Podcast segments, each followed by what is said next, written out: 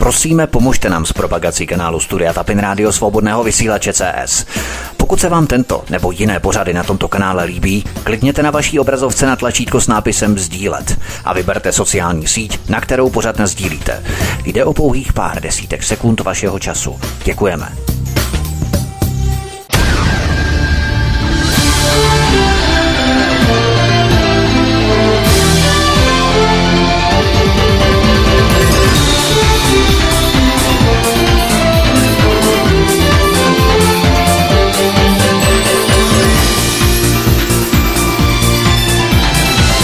Krásný dobrý večer, dámy a pánové, milí posluchači, od mikrofonu Svobodného vysílače nebo na kanále Odyssey, případně na našich podcastech vás zdraví Vítek. A dnes tady přivítáme u nás v našem dnešním večerním vysílání publicistku Míšu Julišovou. Míšo, vítej po čase u nás, ahoj. Dobrý večer všem přátelům. A blogerku, nakladatelku Evu Hrindovou. Evi, taky ahoj, hezký večer. Hezký večer všem. Eva Hrindová. Rakušanovo gestapo posiluje. Pěti demolice se připravuje potichu na potlačování protestu českých obyvatel. Začaly proto nakupovat stovky útočných automobilů určených k likvidaci demonstrantů. Jsou vybavené speciálními útočními rámy, jimiž budou čeští policisté schrnovat demonstranty, a které jsou zdraví nebezpečné. Celková zakázka vyšla v době šetření na Češích na čtyři sta padesát tři milionů korun, tedy téměř půl miliardy. S kauzou přichází server Kverulant. Myslíš, že v době rekordních státních deficitů, zvyšování daní a tak dále a tak dále, je to další, i když z těch relativně menších prasáren, kterou současná pěti mafie ještě více prohlubuje krizi, a to nejen tu rozpočtovou? No, je to zarážející, a hlavně na tom je zarážející to, že jim takové věci prochází. Uh, Asi je síla alternativních médií ještě příliš slabá. Ano, se o té přípravě té zakázky to... nevědělo, protože on to nikdo netušil. Vlastně my jsme to dozvěděli až ex post. Jo? To znamená, že ani jsme neměli nástroje, no, jak proti tomu nějakým způsobem dělat, nebo jak to zmedializovat ještě dřív, než k tomu dojde. Jo? Zase no, ale máme tady, máme tady média, která uh, jsou placena za to, aby hlídala tady tyto věci. To jsou veřejnoprávní média, tam nemůžeme očekávat vůbec, no, jasně, ani vůbec náznakem, že by, že by šli proti vládě nebo proti systému jako takovému. Ale kdybychom tady takové média měli, tak si myslím, že by to vládě neprošlo, protože když se i náhodně bavím s lidmi, kteří například podporují vládní koalici, tak mají velký problém s omezováním svobody slova jako takové, s cenzurou a se stíháním lidí za jejich názory.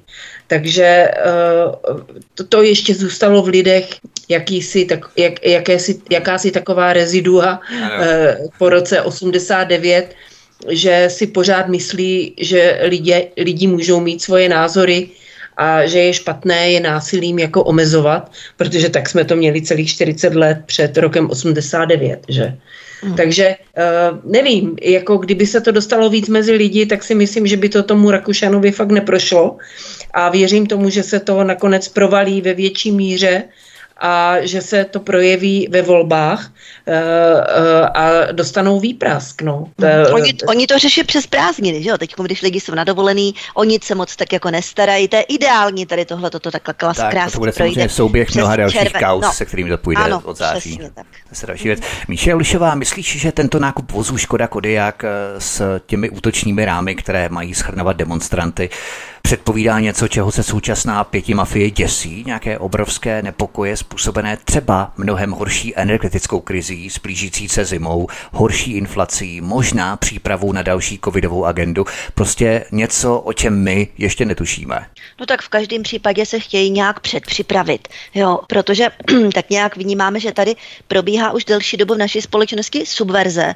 Subverze je vlastně určitý proces destabilizace společnosti, její demoralizace. To jsou všechny ty instalované agendy jedna za druhou a na konci té subverze dochází k radikalizaci společnosti. Ovšem pozor, nikoliv k radikalizaci směrem nahoru, ale k radikalizaci vzájemně. Všichni, aha, proti všem, cigáni proti Ukrajincům, my proti cigánům a Ukrajincům, jo, prostě mladí proti staří, starým a tak dále. To je ta radikalizace, která souvisí se subverzí a nicméně i tato radikalizace může způsobit různé problémy. My to vidíme v západní Evropě, tam už je proces té subverze poměrně dokončen nebo je ve vyšším stupni, a to je ta Francie, jo, tam to teda jedou ve velkým, no a tak oni očekávají, že vlastně postupně se to přesunuje i sem, k nám, do naší oblasti, takže proto se už před připravují na takovou případnou radikalizaci společnosti.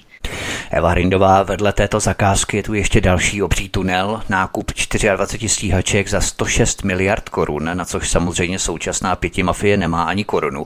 A tak zadlužuje český rozpočet na další roky dopředu. A už teď jako bych viděl další vývoj. Pokud se k moci dostane Andrej Babiš, jakože pravděpodobně ano, tak bude muset samozřejmě tyto obří sekery splácet. A současná pětimafie bude pořvávat, jak Babiš zadlužuje republiku. Přitom to budou jejich sekery, které oni sekají právě teď.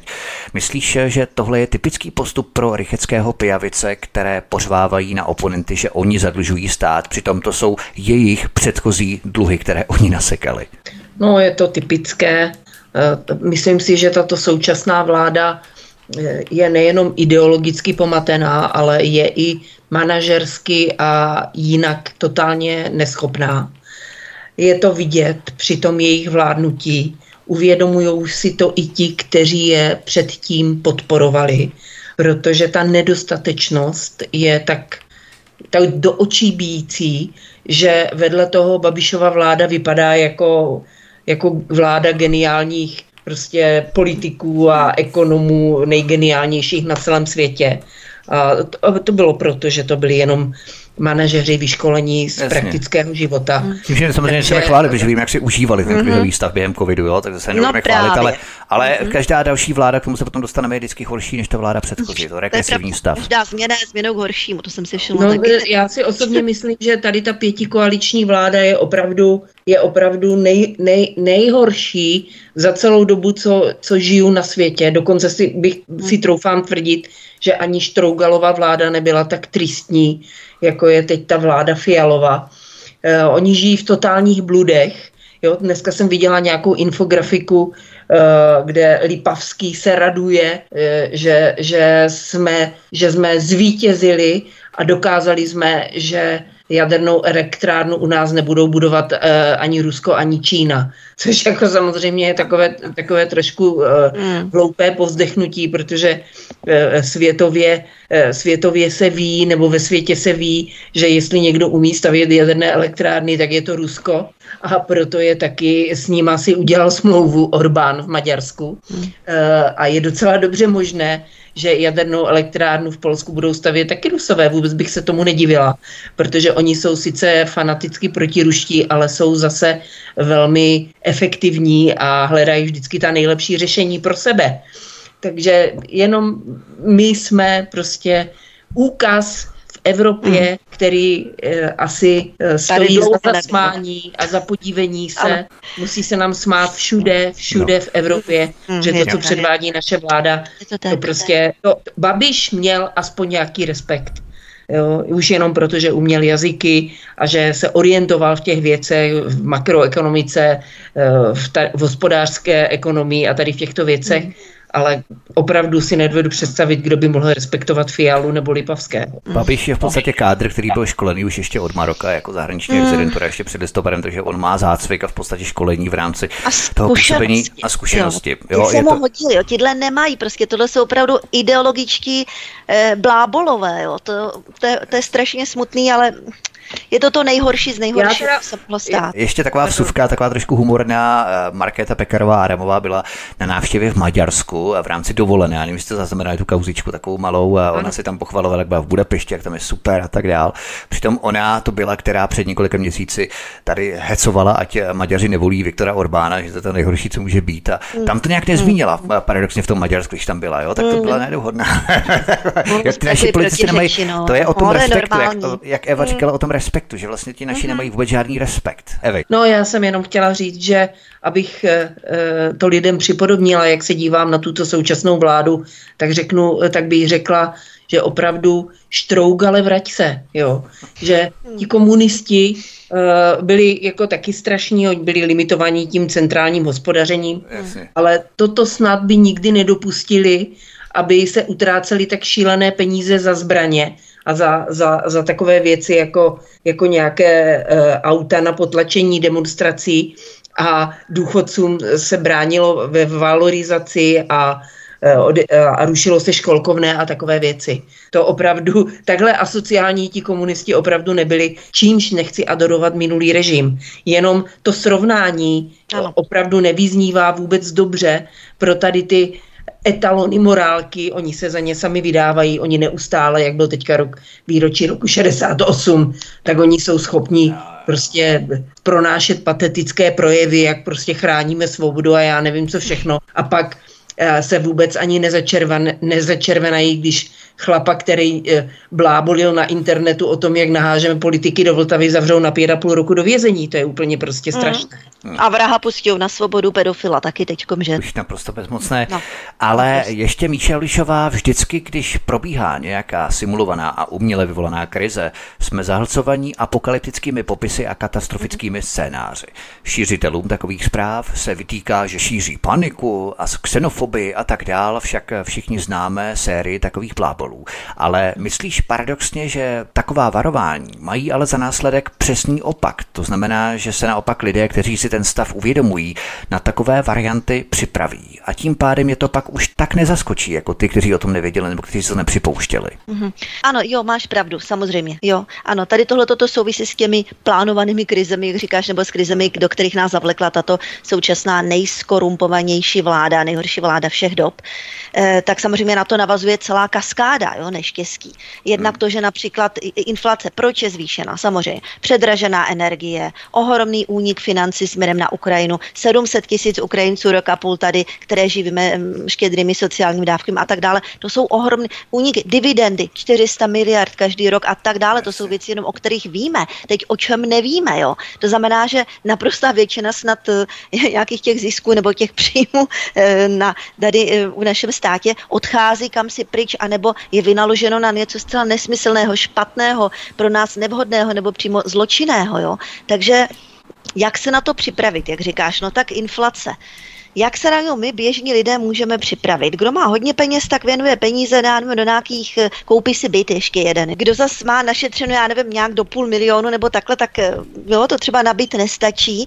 Jak se o tuhle, na tuhle inflaci připravit a jak ty peníze, nějaký zlato si nakoupit, jo, zase také to není úplně tak, taková suma, jo, za kterou by si člověk nakoupil nějaké ohromné množství zlata a tak dále. Není to jednoduché tady. Tohle. Oni to mají vychytané celkem, tady ta vláda, jo, že vlastně ty lidi zahnal nějak do kouta a oni neuniknou, aby se přepřipravili nebo, nebo řekli si tak a teď si to teda tady nějak přežiju celý, protože tady jsem našel skulinku v systému.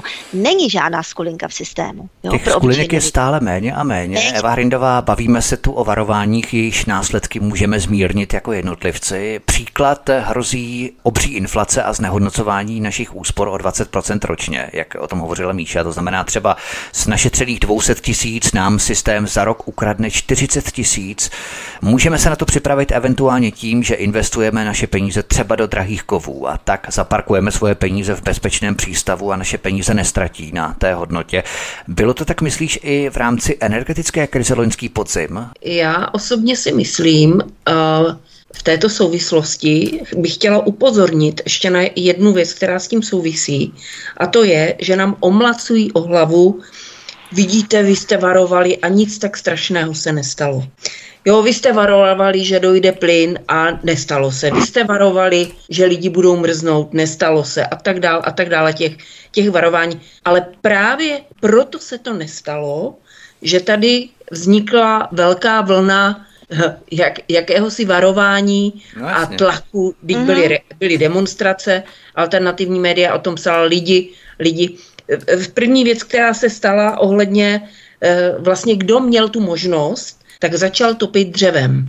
Opravdu mm. z, zmiňují to i lesníci nebo prodejci dřeva a já opravdu ve svém okolí znám lidi, všichni lidi, kteří měli komín, Uhum. tak si pořídili kamna na dřevo a topili dřevem nebo aspoň přitápěli. Uhum, uhum. Druhá věc, kterou lidi dělali, uh, opravdu v maximální míře šetřili tím plynem, zateplovali různými způsoby a neplýtvali, tak jako když ten plyn stál pětkrát méně. Uhum. Takže to, to, to všechno se stalo. A druhá věc, proč se to nestalo, samozřejmě bylo to, že byla mírná zima. Ano. Takže, ale já bych jenom chtěla upozornit, že to, že to není špatné, když se varuje. To není žádné mm-hmm. jako zbytečné extremistické hrození. Já si pamatuju, jak jsme v roku dva tisíce patnáct upozorňovali neustále na nelegální migraci, na kvóty a podobně, tak i ten Babiš, který je podle většiny tady vlastenců slouha globalistů, se zasadil o to, aby kvóty nebyly přijaty společně s Maďarskem a s Polskem. No, tak samozřejmě, ale my podepsali Marrakešskou deklaraci, zase podepsali v rámci Babiše, jo, takže on je, no, tak on je jasný, jasně. Je, no. Ale rozumíte mi, že ten tlak, to varování, to řvaní nějakým způsobem působí i na ty politiky, kteří tyto agendy chtějí prosadit. Nebo kdyby, kdyby neř, se neřvalo, tak by si toho prosadili mnohem víc. Ano, ale oni přece, jenom, tlak, ano. Uh-huh. oni přece jenom z toho tlaku mají nějakým způsobem strach, protože vidíte to, co dělají, jak je dělají psi kusy, když jim spadnou preference pod pět procent. Jo. Takže mají dvě procenta. Takže na, na jednu stranu, na, na jednu stranu oni uh, řvou, vy jste varovali a nic z toho se nestalo. No, ale ono se nestalo právě proto mnohdy, že hmm. jsme varovali, že jsme křičeli, že jsme tlačili a že ta vláda se nějakým způsobem trošku přibrzdila. Vždyť co to bylo? Oni o to přece vůbec nechtěli. Sice to udělali blbě, ale nakonec ty ceny zastropovali těch energií. Sice to bylo úplně prostě debilně, jo, nebo špatně, ale po, po těch demonstracích a po té, co tady prostě všichni varovali, křičeli, tak to nakonec... tak to nakonec udělali, udělali nějaké příspěvky, udělali nějaký příspěvek na bydlení a podobně. Jo, takže, mm. takže má to smysl varovat a, nem, a nem, e, nemáme se nechat, nemáme se nechat e, jaksi obalamutit tím, že ta varování byla falešná. Nebyla mm. falešná. Míš. Právě proto, že uh-huh. varování byla, tak se ty lidi nějakým způsobem zařídili. A ještě k té inflaci, jak se můžeme zařídit, na, když je taková inflace, no, jako investovat, no. Když mám nějaké peníze navíc, tak je potřeba je investovat i za cenu tu, že nebudu mít nějaké úspory, že, protože se znehodnocují ty úspory, nenechávat peníze v bance, protože tam vás ještě obtáhnou o nějaké poplatky, o úroky uh-huh. a podobně. Už když si pamatuju, když jsem chodila na Cevro, tak nás tam nějaký národohospodář, mě to tenkrát opravdu šokovalo, ale pořád na to myslím a teď se to prokazuje, že to je pravda. On už tehdy, kdy byla inflace půl procenta, nebo já nevím, prostě úplně směšná, mm-hmm. tak on už tehdy nám řekl, že si musíme uvědomit jednu věc, že peníze v bance, mít peníze v bance je vždycky horší, než je mít doma, doma zašité v polštáři. Že tam se mi nic nehodnotí, když je máte doma. Mě to tenkrát v těch devadesátých letech jako fakt překvapilo a dnes je to vidět tedy velmi výrazně, mm. že, že už tehdy měl pravdu a dnes se to projevuje.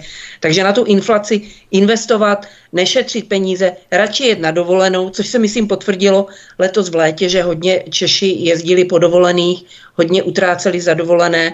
Pořád si myslím, že je lepší utratit ty peníze za nějaký zážitek, než mm. je nechat znehodnocovat v bance. Míše Ulišová, hovoříme o energetické krizi, kdy lidé byli zavčas varovaní o nedostatku plynu a více jak polovina venkova přecházela na topení dřevem. Ne nadarmo, jak o tom hovořila Eva, jsme u mnohých baráků vídali hromady dřeva na topení. Šikovnější firmy si dokázaly najít alternativy v podobě levnějších dodavatelů plynu a tak dál.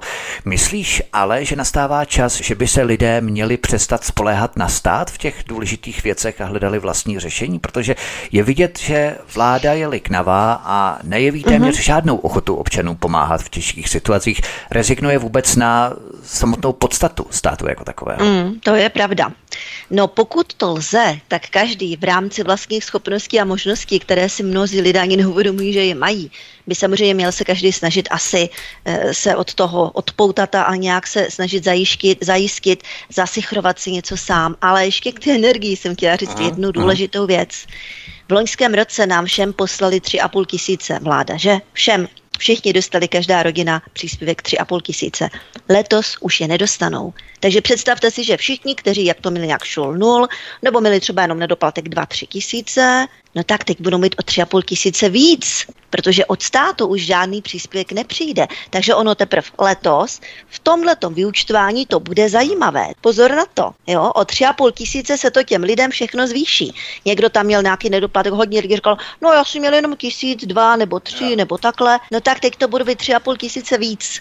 Takže teď to bude teprve zajímavé, jak budou spokojení nebo nespokojení, že tam přijde nedoplatek opravdu těch šest tisíc, což v současné době už třeba sice jakoby vzhledem k inflaci není moc peněz, no ale zase je to, je to částka, za kterou se dá letos skoupit, že? Takže to tady k tomu hlanu. Policistka, a publicistka, polic, možná být radši ta policistka, to bude taky ne? lepší. Publicistka Míša Julišová a blogerka nakladatelka Eva Hrindová jsou hosty u nás na Svobodném vysílači. Od mikrofonu vás zdraví Vítek, také na kanále Odysee. My si zahrajeme a potom pokračujeme dál a podíváme se na to, jak by si měl člověk spoléhat sám na sebe a jak na stát. Není to rezignace na stát za naše peníze. Hezký večer. Na Vánoce bude kapr nebo husa, počkáme, co řekne pan prezident USA. Uděláme koncert Landy nebo Klusa, počkáme, co řekne pan prezident USA. Mám teď chodit s fusem, anebo bez fusa, počkáme, co řekne pan prezident USA. Je hezčí černovlasá, anebo ta rusá, počkáme, co řekne pan prezident USA. Může tu stát socha mistra Jana Husa, počkáme, co řekne pan prezident USA. Ta raketa byla Ukrajince nebo Rusa, počkáme, co řekne pan prezident USA. Proč nám nefunguje horká vládní linka, pan prezident USA. Spinka, spinka, spinka, pan prezident USA. Spinka, spinka, spinka, spinka. Od mikrofonu Svobodného vysílače nebo na kanále Odysee vás zdraví Vítek. Našimi hosty stále zůstávají publicistka Míša Julišová a blogerka nakladatelka Eva Hrindová. Eva Hrindová, na jedné straně sice hovoříme o tom, že se nemáme spoléhat na stát, ale na druhé straně tomu samému státu platíme stále vyšší a vyšší daně, ať D P H nebo spotřební daň na palivo, která se teď nedávno zvedla a tak dál. Čili vláda chce za stále méně práce, více peněz. Neměli bychom spíš naopak tlačit na vládu, aby za ty šílené peníze, naše šílené peníze, odváděla adekvátní práci v náš prospěch? Tak samozřejmě, ale všichni víme, jak se věci mají. Já také platím zdravotní pojištění a k lékařům nechodím a snažím se jim vyhýbat. Platím sociální pojištění a moc dobře vím, že výše mého důchodu bude směšná a nespoléhám na stát. Nejde ani spoléhat na stát. Ale není to proto, že by stát jako typ instituce Hmm. byl zavrženíhodný, nebo nevím, jak bych to řekla, opravdu je to, je to daň za to, že jsme tady mnoho let se absolutně nezajímali o to, co se v tom státě děje. Každý, si žil, každý si žil svůj život. Ne, ono. Mhm. ne, úplně vytěsnil z hlavy nějakou správu věcí veřejných a nějakou minimální kontrolu a uh, mezi tím se nám tady plíživě dostali, dostali k moci lidi neschopní a, a lidi hlavně všeho schopní. Takže, hmm. takže jak z toho ven, nevím, jednoduchý recept na to není, ale opravdu, kdo vidí do podstaty toho dění současného, tak si musí uvědomit, že musí udělat všechno proto, aby jeho propojení s tím státem bylo minimální. To znamená i, já jsem třeba dneska v souvislosti v souvislosti, možná se k tomu dostaneme, s tím útokem toho muže na ty dvě Ukrajinky, s tím kolotočářem, říká, no to je prostě ten, ten chlap se zbláznil, co pak neví, jak tady tyhle ty aktivity, kdyby na ně jenom plivnul nebo něco, mm-hmm. tak Jasně. stejně by ho zavřeli. No, to, je, to je prostě, navážet se dneska mm-hmm. do Ukrajinců je prostě ja, jastudek, nechci říct smrti, ale rozsudek prostě veřejného no, upovržení mm. a já nevím čeho všeho. Takže opravdu člověk se musí vyhýbat tady, tady takovým aktivitám, aby byl co nejdál od těch spárů toho státu a aby se naučil žít soběstačně a samostatně. Samozřejmě na elektřině budeme závislí, jsme závislí na vodovodech, na, na hmm. kanalizaci a na takových věcech, ale je spousta oblastí, kde, kde můžeme budovat tu nezávislost a to odpojení od toho systému, protože čím míň na tom státě budeme závislí, tak tím míň nás oni budou moc dusit. Takže to je takový úkol teďka pro všechny lidi a samozřejmě paralelně s tím, to, co říká Vítek, vytvářet ten tlak na tu vládu, informovat mm. ji, hlásit se o ty svoje práva, chtít od toho státu efektivní službu, nenechat se ukolébávat, ne, nesrážet podpatky, ne, nezatahovat ocas, jak se říká, mm. a ozývat se, i když samozřejmě jaksi šance na to, že by za naše životy došlo k nějaké velké změně, je velmi malá, ale přesto to musíme dělat. Ano. Míše Ulišová, navážu na to, o čem hovořila Eva. Zeptám se tě na to též. Není to, že požadujeme na vládě stále méně práce a už jsme se tak nějak smířili s tím, že si musíme najít vlastní řešení v krizových otázkách a situacích. Není to začátek totální rezignace na stát, v podstatě hmm. rezignace na systém jako takový? Je to, je, je to tak, máš pravdu, ale my za to nemůžeme úplně rezignovat, jo. Prostě stát nám sice obsadili bankste, banksteři a e, gangsteři a zločinci a jejich lokajové, všichni možní, a zneužívají vlastně celou státní administrativu e, k tomu, aby si ošéfovali ty své zájmy, svůj biznis, e, svoji ideologii, e, svoji propagandu, e, sloužím k tomu i média a tak dále. Je to vlastně taková mašinérie. My nemůžeme rezignovat na to, že teda oni to ovládají a my teda jako vycouváme. Jasně. A tak nějak jenom v tom volném čase se někde sejdeme vždycky na zahrádce a tam si zanadáváme a pak zase půjdeme do práce. To nejde. Jo, ten stát tady, to je veřejná služba, to je zdravotnictví, to je školství, já nevím, policie, to je tisíc, celková administrativa státní, ano, kterou my potřebujeme, my nemůžeme bez ní žít, protože prostě stát jako takový sám o sobě, jak říkala Eva velice správně, není špatný, špatný, špatný je to, že ho ovládli gangsteři, že už nepracují pracuje pro nás, že pracuje pro e, cizí dobyvatelské kořistnické zájmy a m, vlastně to je pro ně priorita a my jako občané nejsme, e, neznamenáme nic, jo, naše zájmy jsou někdo v pozadí nebo vůbec je nezajímají, takže já jsem zásadně proti nějaké rezignaci. Jak správně také říkala Eva, apelujme na to, apelujme na svoje práva. Eva Hrindová, má vůbec takový stát, který kašle na potřeby občanů, který se nestará primárně o své obyvatele a preferuje jiná příchozí etnika, který požaduje po domácích Češích stále vyšší daně a nabízí stále méně služeb jako protihodnotu, který díky skorumpované justici negarantuje občanům elementární spravedlnost a zastání se našich práv. Ba co víc možná, který si na nás kupuje automobily s útočními rámy, aby nás kosili v případě, že se proti němu postavíme, který kupuje za sto šest miliard nějaké stíhačky, které absolutně nepotřebujeme. Má vůbec takový stát smysl, i když já jako starý skeptik v tom vidím přesně ten záměr, aby se lidé přesně na tohle ptali. Jo. Má mm-hmm. takový stát smysl? Odpověď nemá, tak ho pojďme zrušit a začlenit Böhmen und Bremen do evropské kolonie natvrdo, jo, natrvalo. Takže má vůbec takový stát smysl, i když přesně to rezonuje s tím, o čem hovořila Eva, že nesmíme rezignovat právě na stát, jenom protože ho obsadili zločinci, mafiáni a gangstři. Mm. No tak vypadá to, že takový stát smysl nemá a ono samozřejmě se to projevuje v tom, jak, jak za to krátkou dobu, co je u moci pětikoalice, se Česká republika stává mnohem víc přísluhovací, lokajskou, mnohem víc porobenou, podvolenou, ale to se samozřejmě může za, za, za, za nějakou dobu změnit, to nejsou věci, které by se musely stát nevratně. A pořád, když se, pořád na to myslím, že i když tady apeluju na to, aby lidi dělali všechno pro to, aby se nedostali do nemocnic třeba, pořád za, za svůj život, za poslední období vzpomenu na mnoho lidí, kteří slouží v té státní službě a přestože z toho hora na ně jde, na ně jde ten tlak, že občan není nic, tak tu službu dělají dobře. Hmm. To opravdu...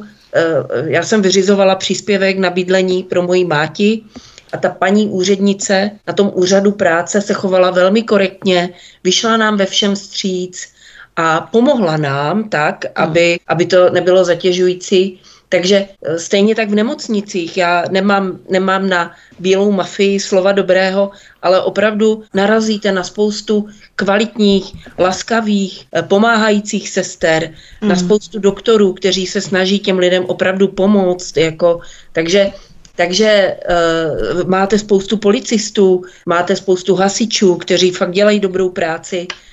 Uh, I ještě pořád existují učitelé, kteří kteří sice těžko pod tlakem, ale jsou schopni ty děti opravdu něco naučit a nadchnout je pro to vzdělání.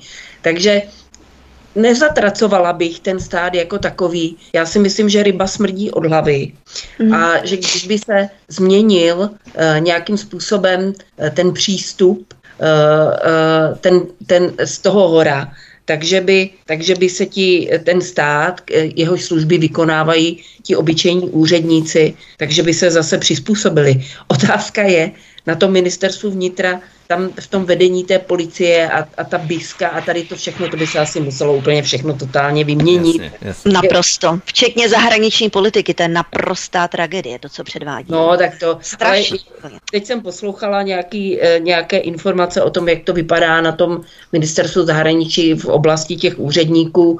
Hmm. Tak tam jsou samozřejmě profesionálové a je důvody pro to, proč...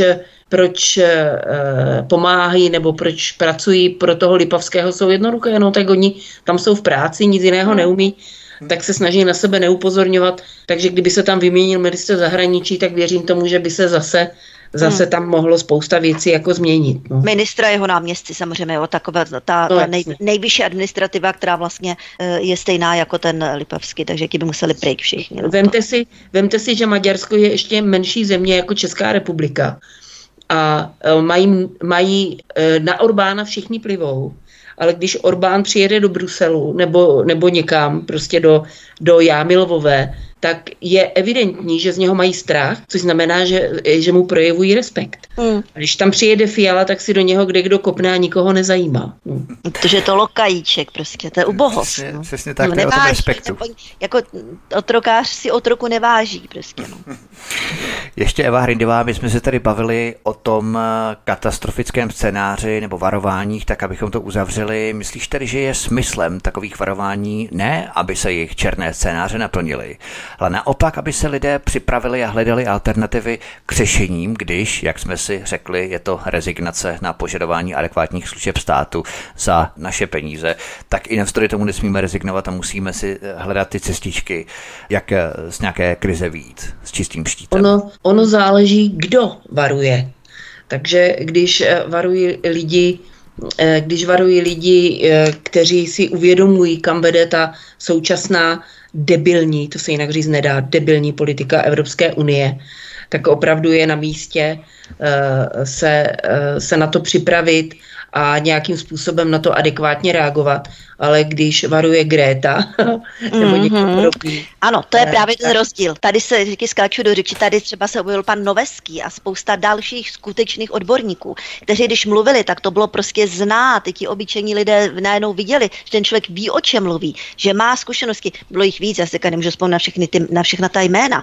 Takže ano, to varování mělo smysl, zatímco, jak říká, že mluví nějaká potrouplá Greta, tak to je prostě směšné. Takže tak. tady, ty, tady ty varování, jakože, jakože všichni zemřem, protože já. hladiny moří stoupnou o tři metry a, a, a nebude kyslík, nebo já nevím, co se oni všechno no, vymýšlí. Oni stočili mrazáky s flagrem, že a tak dále. To bylo taky nebo ty, a nebo ty flagrový mrazáky. Všimněte si jedné věci, když varují tady tihleti pitomci, hmm. tak jako nikdy nemají ale žádné jako podpůrné argumenty. Oni jenom prostě přijdou, řeknou, my jsme ti, kteří známe pravdu a my vás varujeme, to že prostě vědecké, oni jsou vědci. Příroda skončí a ano. říká to vědec. Náboženství, vědec, kdy, věda, vědec, jakmile tam použije někdo vědecké, tak padesát procent lidí padne na pr... to je pro nějak nové náboženství a hotovo jako. To je takové no? symptomatické, protože vlastně my jsme pro vědu, tak to používal jenom Hitler, že? Když vlastně zdůvozňoval jejich eugenické no, experimenty zase, a tak dál. Tohle je to samý, tohle je to jo, samý. To je pořád, prostě pořád se opakujeme, no, točíme se cyklicky v kruhu. Ale Míše Julišová, ještě navážeme na další téma. My Češi no. máme schopnost hledat kreativní řešení, obcházet nějaké nařízení, hledat různé cestičky a okliky, což je sice fajn vlastnost, ale přesto je to ten správný způsob nepodvolení se totalitě totalitní mafiánské moci. Protože ono to lokajské schrbené pochlebování a švejkování za zády, zrovna když se vrchnost nedívá, jo, tak ono to je takové, řekl bych, až srabácké, než tvrdě mm. rebelovat a stavět se na odpor. Nemyslíš, že bychom měli být my jako Češi v našem národním naturelu, řekněme, mnohem více vzdoru? Hmm. Takové to šejkování, jako mluvíš, tak to se mi samozřejmě nelíbí. Mně osobně to vlastní není a ani bych se takhle chovat neuměla. Spousta lidí to dělá, myslí si, že tím prostě nějak proklouznou, to jsou ti, já jim říkám, oni hledají tu mezírku v systému, kde to hodlejí nějak přežít, najdou si tu mezírku a tam jako, jo, tam to prostě přežijí a teď koukají na ty druhý, jak jim se nedaří, jo. No tak jo, část společnosti je takhle zaměřená, to se mi nelíbí a asi ji nezměníme tady tyhle lidi, jo, ty budou vždycky takhle se chovat. Jestli bychom měli být větší rebelové. Asi ano, větší rebelové, ale i větší nějak jako konstruktivní rebelové. Jo? Tady třeba s teďkom máme v té vlastenecké scéně, jak se říká, je spousta takových jako skupin, které se hádají mezi sebou o nesmyslech. Já myslím, že takové ty jakoby drobnosti, až z mého hlediska drobnosti, by se měly přejít a nějak konstruktivně by se, ta, by se tady ty skupiny měly spojit. To oni to neudělají. Jo? A tady já právě vidím také to švejkování, jako jim mluvíš, i to je v tom obsažené přesně právě tady v tomhletom, jo. A potom jsme rozdrolení, jo, ta opozice a tam se sejde pět tisíc, tam teda sto tisíc, budíš, jo, a tam zase ti, a tam zase ti. No, to švejkování, nesouhlasím s ním, nelíbí se mi a není to dobře. Souhlasím s tebou, Vítku. Eva Hrindová, bavíme se tu o švejkování, ale se naopak v rámci covidové agendy nemělo smysl jít do přímého střetu se zaměstnavatelem a říct si prostě já se nenechám očkovat a v podstatě třeba uhýbat i v rámci toho, že doktor mi to nedoporučil a tak dále. Jo, prostě zase do určité míry člověk musí být nějak racionálně rozhodující s tou agendou, aby opravdu nešel do přímého střetu, nepřišel zaměstnání, a to znamená o peníze, hypotéku, bydlení a tak dále. To se všechno s tím samozřejmě souvisí, ale myslíš přece jenom, že ten přímý vzdor, přímý odpor je, řekněme, lepší signál pro tu vládu a že bychom my Češi měli opravdu nějakým způsobem se naučit nepřijímat přímo direktivy z hůry, jak se a pokyny a více proti tomu brojit, než švejkovat? No, ono to švejkování má několik úrovní a na jednu stranu je dobře, že to umíme, protože řekněme si na rovinu, že kdyby Češi neuměli švejkovat, tak bychom tady asi jako český národ ani už nebyli. Takže ono to zachraňuje životy a ono to pomáhá přežít v situacích, kdy my jako malý národ, my nejsme jako Poláci, jo, mm, kteří jsou velký, pravda. Ano. velký národ a kteří do toho jdou, ti si můžou dovolit, aby jim tam, tam, tam statisíce vojáků někde umírali na bojištích a podobně. Takže ono to má několik úrovní, takže švejkovat ano, ale nemusíte u toho servilně lézt někomu do zadku. Takže, takže mně taky se zdá, že třeba lidi, kteří v zaměstnání byli nuceni se očkovat, že pro ně bylo lepší, když na sebe moc neupozorňovali a používali různé výmluvy, aby to oddalovali a oddalovali to mm. tak dlouho, až vlastně už to po nich nikdo nechtěl. Furt je, furt je to lepší, než prostě zvednout ten prapor a prostě za každou cenu mm, jako dávat najevo, já jsem záleží lepší, na situaci, jako přesně, záleží na situaci. Já prostě do toho jdu s otevřený, jako, ale pak jsou situace, mm. kdy, kdy jste postaveni před tu volbu a vy musíte říct, tak tady už ne, tady už ne. A já si myslím, že český národ by se měl naučit jednu věc, která je nejsilnější, a to je hlasování nohama a peněženkou. A tohle my neumíme. To je strašně těžké. My tady budeme nadávat všichni na globalisty, na to, jak nás okrádají, ale pak všichni slavnostně jedou do těch Kauflandů a tam prostě nakupujou ty zahraniční výrobky a nechají se, nechají se úplně s úsměvem na tváři okrádat a ještě si myslí, jak dobře nakoupili. Na, jak dobře nakoupili. Hmm. Takže nebo, nebo jak si platí ty různé streamovací služby a čumí na ty blbosti, které jim vymývají mozky v televizi. Hmm. Takže toto my neumíme a to jsou přece věci, kde člověk nemusí jít do toho přímého střetu. Jestli si nakoupím v Kauflandu nebo v nějakém malém obchůdku nebo i v tom Polsku, tak to přece nikdo, to se nedá nijak, to, za to nikdo nikoho nebude trestat. To může udělat každý a nemusí se vystavovat tomu přímému konfliktu, který hrozil když tím, když odmítl to očkování. Takže jako švejkovat ano, učit se přežívat ano, nechodit do předem prohraných bitev a zbytečně se na tom vykrvácet, to si myslím, že je hloupé. Proto hmm. já třeba, jak jsi mluvila o těch různých vlasteneckých skupinkách, uh-huh. jako je to fajn, že se ty lidi, že se ty lidi schází, že se podporují a jako ne, nemůžu říct ani, ani popel, ale někdy si říkám, že některé akce, které jsou předem odsouzeny k nezdaru, a dělají z nás vlastně věčné, věč, věčně poražené, jestli uh-huh. mají vůbec smysl. Uh-huh. Jo. Pot, my potřebujeme taky zažívat ta vítězství. Ano, ano. A, uh-huh. a to, když ano. jdeme bezhlavě a bez přípravy e, do prohraných bitev, jako třeba bylo nasazení e, pana Bašty do prezidentské volby, tak Přesně. zase tak. jsme jenom za ty mm-hmm. neschopné a za ty, do, do, o, o které si každý může otřít botu, jakože to jsou ti, kteří nikdy nic nedokážou, nic neprosadí a podobně. Mm-hmm. Explicitní projevování určitého vzdoru a odporu, tak to může být i neviditelné a neznamená, mm. že když někdo nejde na náměstí, takže není vlastenec nebo nějakým způsobem odporuje vládě. To je právě potřeba mít Přesně takovou tak. tu, ona se tomu říká mlčící většina, ale ta většina mm. může mít ve finále větší sílu než takové to hurá vlastenectví na náměstích a měřit vlastenectví podle síly megafonu na Václavském náměstí a tak dále. Míše Ulišová, my jsme se tady bavili o tom, že stát nabízí stále méně služeb, ale chce po nás stále více peněz. Nepřijde ti, že s každou novou vládou, my jsme se tady o tom částečně i bavili, že s každou novou vládou politikáři projevují jaksi stále větší autistické sklony, jakési izolace v pražské skleníkové bublině a záměrně se obklopují těmi pochlebovači, kteří je v této vysněné iluzi udržují. A s každou novou vládou je tento stav odtržení stále horší, že to má spíš regresivní postup. Oni by se neměli jmenovat progresivisté, ale regresivisté možná. Mm-hmm. No, ono jde spíš o to, že tady už třicet let žijeme v jakémsi systému, který postupuje nějakým směrem. A ten směr, vlastně to jsme také už nakousnuli, ten směřuje k tomu, že čím dál tím větší vliv na všechny státy mají různá zájmová lobby, různé mocenské skupiny, ano, a ty ovládají potom nejen celé politické strany, celé vlády a celé jejich administrativy. A toto celé se prohlubuje.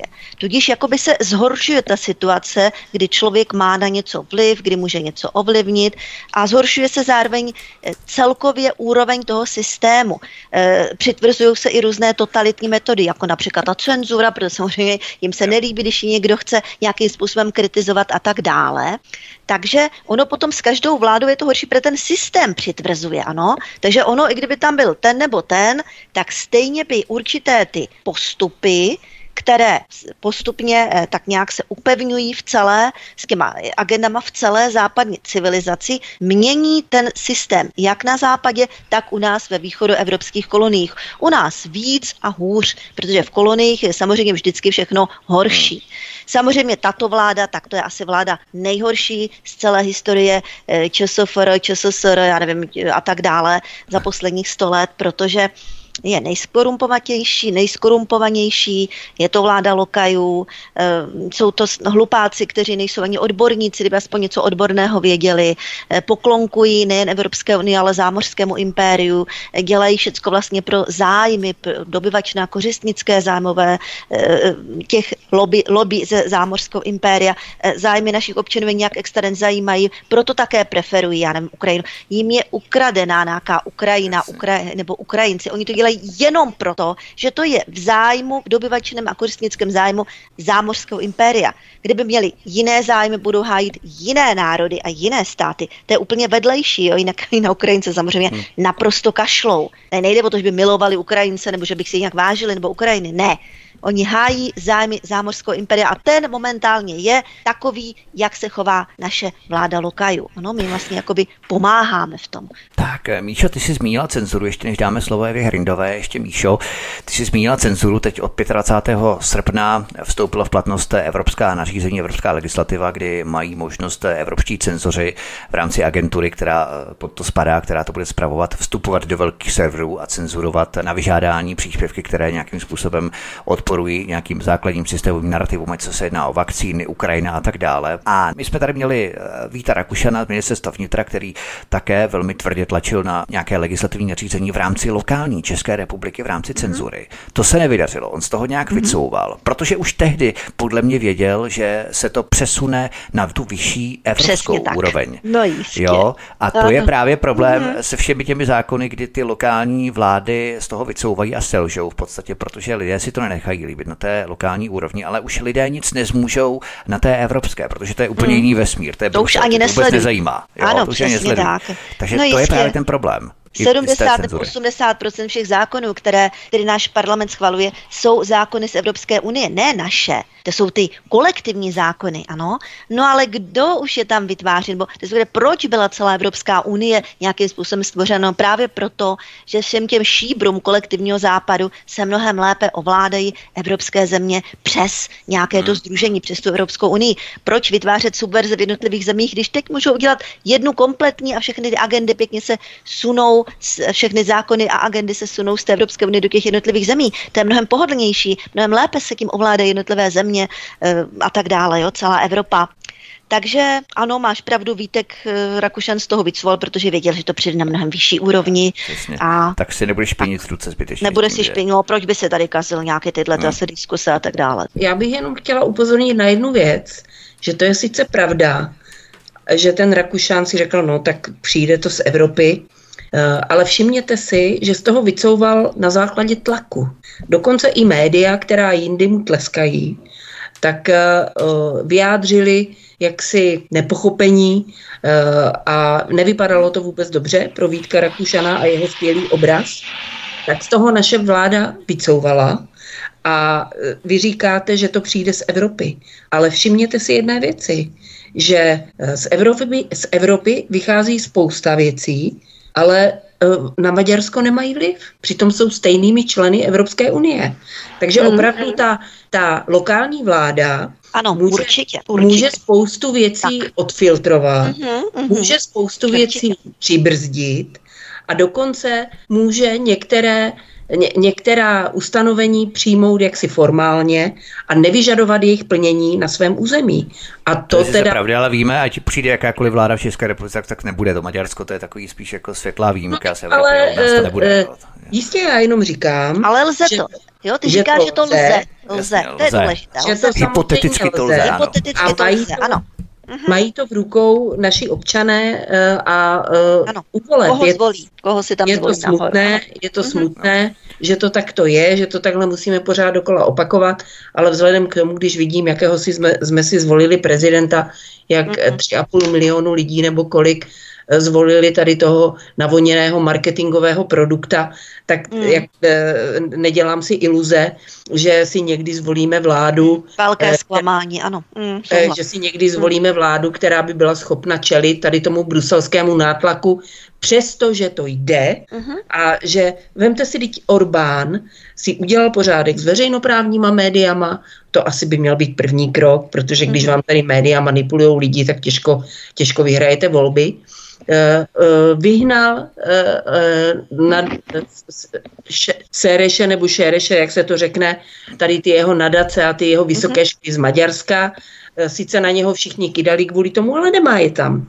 Takže ono to opravdu jde, záleží na lidech, ale já si troufám říct, že v tom Maďarsku se to daří hlavně proto, že se jim podařilo udělat trošku pořádek v těch veřejnoprávních médiích. Na tom to všechno stojí, protože když, když vám někdo systematicky manipuluje lidi, tak těžko můžete ve férovém souboji vyhrávat volby. To, to je dominantní systémový narrativ, který v podstatě mají lidé v hlavách.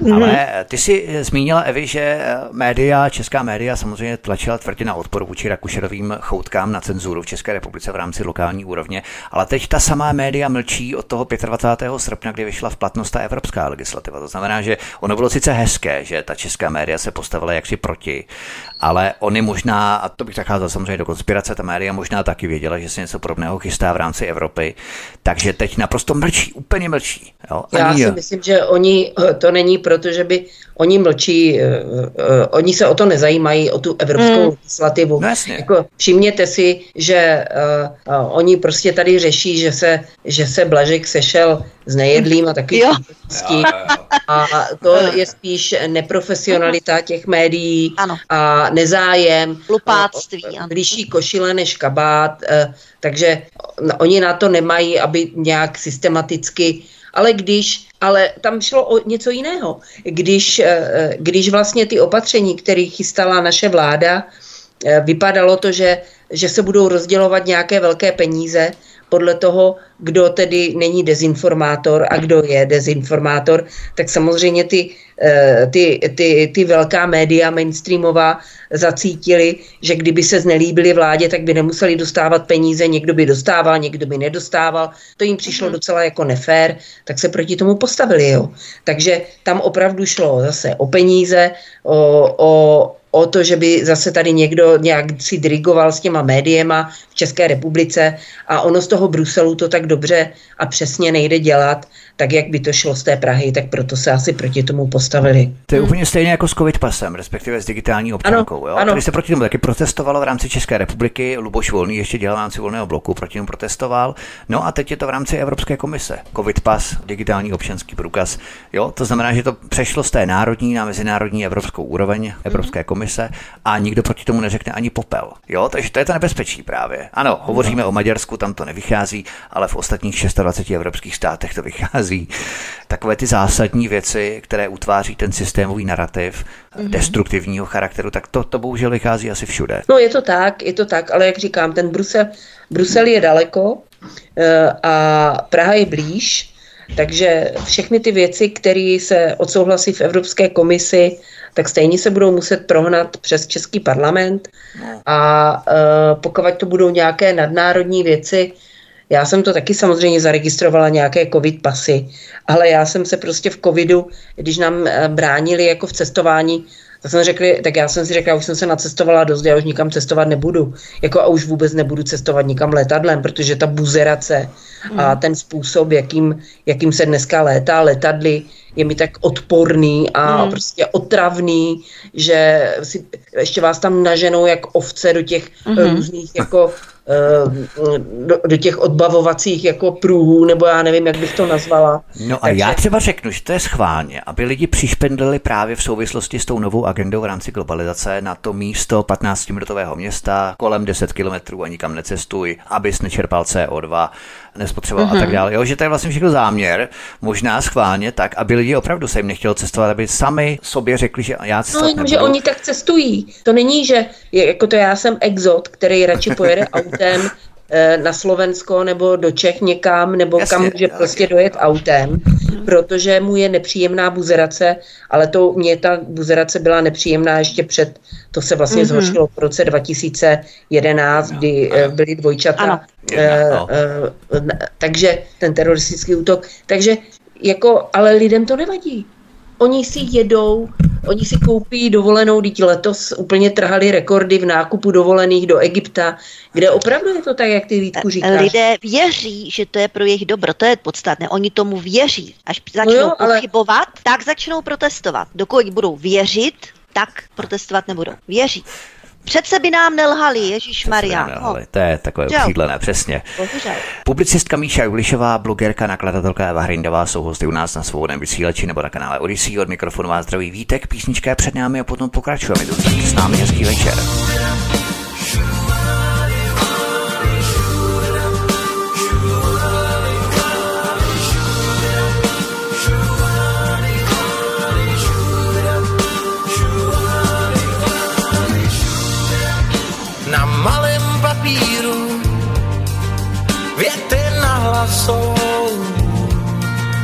Na jeden nádech na míru potichu řvou, pokaždé slyším je, rozfoukávám strach, pokaždé jenom já.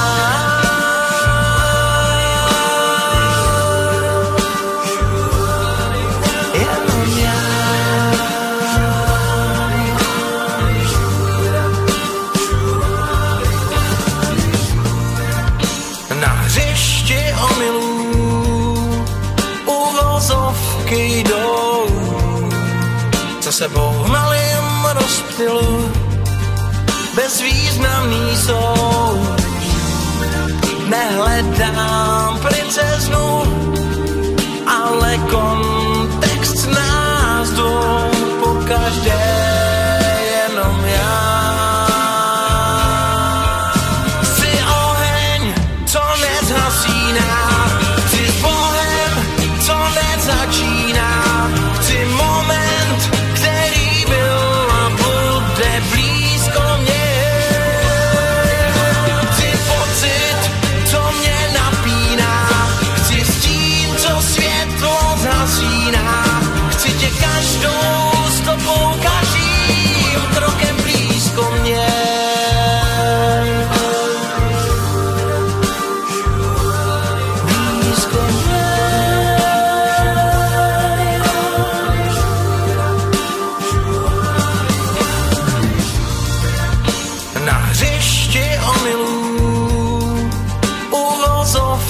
Jdou za sebou v malém rozptylu bezvýznamný jsou. Nehledám princeznu, ale kontext nás dvou, pokaždé jenom já. Jsi oheň, co nezhasíná, jsi s Bohem, co nezačíná,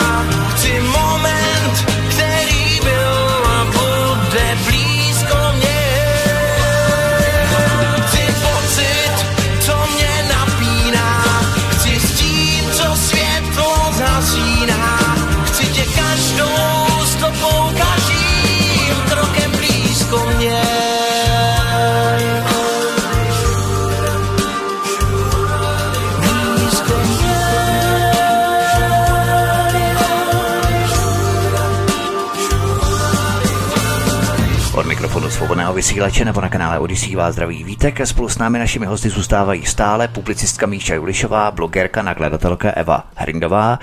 Eva Hrindová, myslíš, Evi, že v návaznosti na tom, o čem hovořila Míša, že pětimafie zaměstnává profesionální lháře, kteří lakují bídu na růžovo, jakousi naleštěnou chudobu, nebo to jsou jednoduše psychopati a sociopati, kteří tomu všemu věří? Bys, jak jsme se bavili o té skleníkové pražské bublině. Já nevím, jestli to jsou profesionální lháři, nebo v každém případě já je vidím jako, jako neschopné, totálně neschopné slabochy, kteří ani nejsou schopni dohlédnout katastrofu, kterou jejich, jejich rozhodnutí jako vyvolávají. Takže to jsou lidi, přece každý, kdo je dospělý a má za sebou nějakou životní kariéru, tak musel na takové lidi narazit při studiu, v zaměstnáních a podobně. Vzpomeňte si na takové lidi, oni udělají cokoliv, aby nemuseli přiznat svoji chybu, nikdy v životě ji nepřiznají. Budou lhát do nekone. To, takových lidí je plno ve společnosti. A problém je ten, že se dostali k moci. Takže mm-hmm. uh, ono taky, dneska jsem viděla nějaký pěkný citát, že uh, t- taková ta stará pravda, že moudřejší ustoupí. No tak ano, no. Moudřejší tak dlouho ustupovali, až nás Právě. začali ovládat pitomci. No, a to je přesně, já bych tam ani neviděla nějaké, nějaké, samozřejmě, že je tam spousta psychopatů, jo, protože kde jinde, Kde jinde by se mohli prosadit než v politice? Protože všude jinde musíte předvést aspoň nějaké znalosti, schopnosti, nějaké, nějaké, nějaké zkušenosti.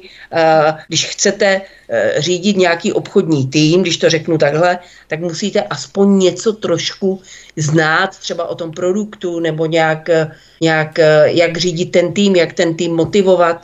Ale když, jste, když chcete prorazit v politice, tak vám stačí jenom uh, uh, jaksi nemít svědomí a uh, zlikvidovat všechny, kdo vás ohrožují. Pro systémové je... politice, musíme říct. No, pro systémové. Jo, pro protože systémové. Pak, počkej, jiná politika, to je protisystémová, tak tam je to horší. Ano, prosystémová. No, pozor, jako v té protisystémové hmm. politice je to horší, jak v té prosystémové. No, proto, samozřejmě. Že... Protože člověk musí prosadit ty argumenty, že aby si nějak mm-hmm. škrtali. Tam je proti... nějak, to, to je hřehola. Té, když to řeknu, ty jsi mi nahrála teďka, mm-hmm. že v té opoziční politice to mají všichni, kdo se chtějí prosadit v opozici, Oni mají protivníky v té vládě, v té vládní politice, v té systémové. Mm-hmm. A mnohem větší protivníky mají ve svých řadách, protože... To opo- taky. Mm-hmm. Protože opo- se podíváte na vládu, ano, Jurečka prostě je předseda K D U Č S L, je ve vládě, tak všichni, kdo podporují vládu, ho přece nebudou kritizovat. Nebudou mu přece házet klacky pod nohy, protože by se tím poškodili. Ale mm. my, opozice, my budeme házet klacky pod nohy nejvíc vlastním lidem. Ano. Protože aby jsme si dokázali, že jsme lepší, nebo já nevím, jaký to má smysl. Ano, na to už jsem také upozorňovala. Přesně tak, to se odehrává, jo, to jsou takové ty žabomyší války, nebo ti tvo, budou tvrdit o druzích, že oni jsou ta e, nastrčená opozice, a ti zas o tam těch, že tam tohle, a ti zase tam tohle. Takové úplně nesmysly, jo, takové já... banální věci. Strašný tohleto. Mhm. Ale já bych nechtěla teda, aby jsme do toho tady zabředli, protože to by nebylo hezké povídání.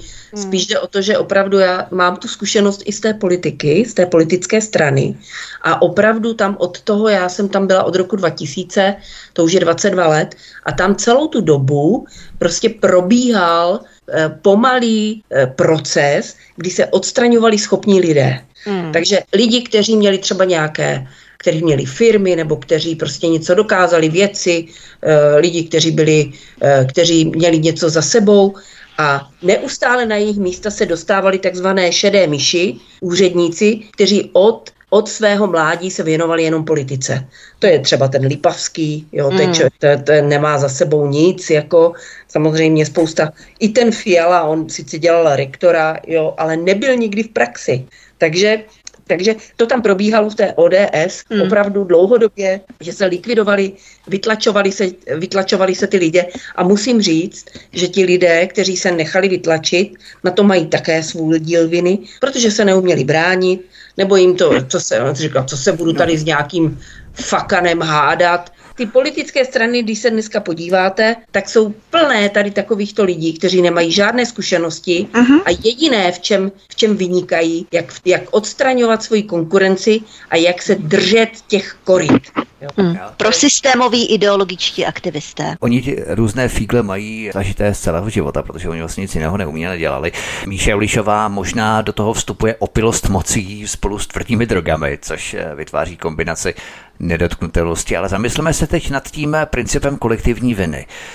Necharakterizuje právě totalitní prvek současné pětimafie uplatňování kolektivní viny, protože je to totiž vidět na příkladu Německa, kdy tady nesmíme uplatňovat kolektivní vinu. Hitler, nacisté mm. a tak dál, což je v pořádku. No, ne každý Němec byl nacista, fajn, ano, ale tak. na druhou stranu, na druhou stranu, mm. přesně tentýž metr neuplatňují na Rusy. Přitom mm. obě země k nám provedly invazi, respektive Rusové byli jednou ze zemí, nebo Sověti byli jednou ze zemí těch varšavských vojsk. Jo? To znamená, že ten příklad tady je úplně stejný, srovnatelný, komparativní. A vůči jedné zemi nesmí uplatňovat princip kolektivní viny, vůči jiné ano. No to je zvláštní a tam dokonce ten e, Vítek Rakušanů prohlásil, že když e, nějaký ten vedoucí představitel té země e, provede něco špatného, jako Putina myslel samozřejmě, tak musíme automaticky e, nějakým způsobem stáhnout kolektivní vinu na všechny občany toho státu. Nedá se nic dělat. Jo? Hmm. Přičemž v zápětí ano, vyvrátí kolektivní vinu, já nevím, Německa a tamto a tamtohle, jo, že to je špatné a že nesmíme vlastně absolutně žádnou kolektivní vinu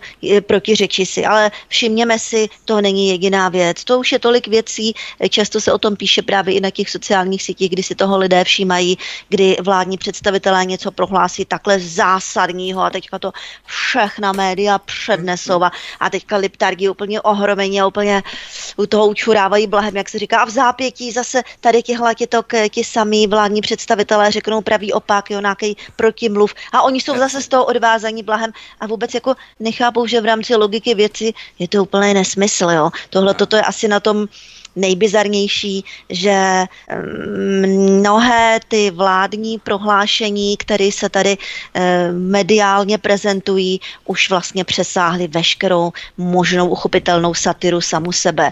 A takže potom, když tady čteme některé ty satirické texty, teďka například byl ten text, že já nevím, Petr Pavel dotečně podepíše chartu, potom, že, potom, a potom další, to je samozřejmě satira, že? Potom další text, že nadšeně se k němu přidá Práva Hrušínský, Svirák a další část Umělecké fronty také, že dodatečně podepíši. No, můžu vám říct, že spousta lidí tomu věřila a věří tomu doteď a sdílí to jako hotovou věc a rozčilují se u toho. To je přesně to, co říkám. Ta vláda, ta její prohlášení, to její chování, ta její prezentace už je tak absurdní, tak zločinná, tak stírá ten rozdíl mezi humorem a realitou. Přesně tak, že se tady stírá rozdíl. Oni už přesáhli tu satiru, takže když potom vyjde něco tak absurdního, tak nesmyslného, co samozřejmě člověk teda jako pochopí, že jde o legraci, že jo. No tak ale spousta lidí jako to bere vážně. To, toto je úplně tragický, tady tohle, toto, že nám vládne. A takhle ta vláda se prezentuje nejenom tady u nás, ale samozřejmě i na té mezinárodní politické scéně, v té Evropské unii a ve všech možných jiných zemích. Takže tam oni sice chodí, tak jezdí do těch zemí, tam s těma třepou těma ručičkama, ale potom se asi kroutí hlavou a říkají, ježišmarja, co to je, co to je ta Česká republika, proč tam zvolili takový idioty, ti jsou ještě aktivnější, než je třeba, jo, co to tady plácejí za nesmysl. Jo. Takže to je naše vizitka teďko a já bych byla pro, aby nějakým způsobem tato vláda skončila čím dřív, tím líp. Včera bylo pozdě. Vůbec nevím, ale jak to dosáhnout. No. Aspoň máme o čem vysílat, když nic nehodám z toho bizarního panoptika, které tady je. Eva Hrindová, myslíš, že princip uplatňování kolektivní viny se odvíjí už od takových drobných signálů, jako je nepodání ruky sportovcům, zákaz vystupování hudebních umělců, prostě vytváření takového, řekněme, toxického prostředí, které se kontaminuje takovými zdánlivými drobnostmi, které, když se slíjí dohromady, tak pak už těmi drobnostmi najednou být přestávají? No, je to nepopiratelná fanatizace společnosti.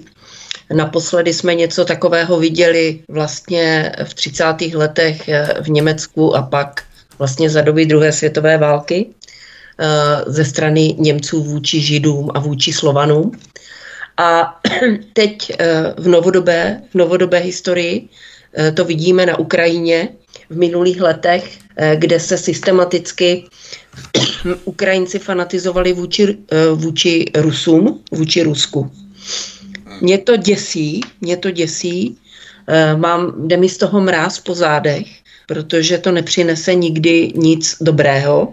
A to, že lidé něco takového jako uplatňování kolektivní viny, kterou jsme si krutě prožili právě za té druhé světové války, když se dělí nemyslitelné věci a když se bavíte ještě s některými přeživšími Židy, nebo si přečtete jejich vyjádření, tak oni mluví o tom, že samozřejmě, protože to se vám na tom, jak, jak mohli přistoupit na to, že nastoupili do těch transportů, že se nechali odvést do těch get, do těch koncentračních táborů, proč se nebránili? No protože, to, protože ty začátky byly pozvolné. Uh-huh. Třeba v tom nepodání ruky někomu, nebo, nebo něco. A že oni vždycky sklopili hlavu a řekli si, no tak jako dobře, no tak nebudeme dráždit nebo něco. Takže v tomto nebylo ohledu, to naraz, nebylo to všechno nebylo naraz. Nebylo to naraz, trvalo, to, trvalo to několik let, než se to tak jako vyhrotilo. A mnozí z nich ani netušili, co, co je tam čeká, no je to, je to něco hrozného. Já jsem si vždycky myslela, že, že to, že to uh, zanechalo v té historii a v té historické paměti lidí tak silný otisk, že budou reagovat negativně na každou takto uplatňovanou kolektivní vinu, protože to je velmi nespravedl, nespravedlivé. Proto já nikdy nemohu přistoupit na to, že bych tady, že bych tady a priori odsuzovala všechny Romy nebo všechny Ukrajince, hmm. ale myslím si, že to nedělá jako z českých občanů nikdo, to dělají jenom fakt ty liptardi, hmm. že opravdu každý rozumný člověk, když má tady za souseda Ukrajince, který tady žije už mnoho let a chodí normálně do práce a normálně Jistě. funguje, tak. tak nebude na něho, tak mu nebude chodit malovat na dveře nějaké hanlivé a nebude na, nebude na něho plivat nebo něco. Ale když někde budou ukrajinští výrostci, kteří tady jsou půl roku a jenom chlastají a dělají bordel, tak samozřejmě na ně budeme naštvaní, že? Hmm. Uh, za konkrétní činy se zlobíme na ty lidi. A některé, některé ty skupiny obyvatel nebo ty země uh, mají takové chování nebo takovou politiku, že na to upozorňujeme, že to není dobré, to není kolektivní vina. Když přece říkám, že když tady si spustíme uh, půl milionu Ukrajinců, uh, kteří si zvyknou, že tady natahují ruku, dostávají peníze, nic nemusí dělat, tak jako je to nebezpečné, protože ti mladí kluci se tady nudí a dělají tady bordel, jako, hmm. protože nechodí do práce, protože nemusí. Mají doložku nejvyšších výhod.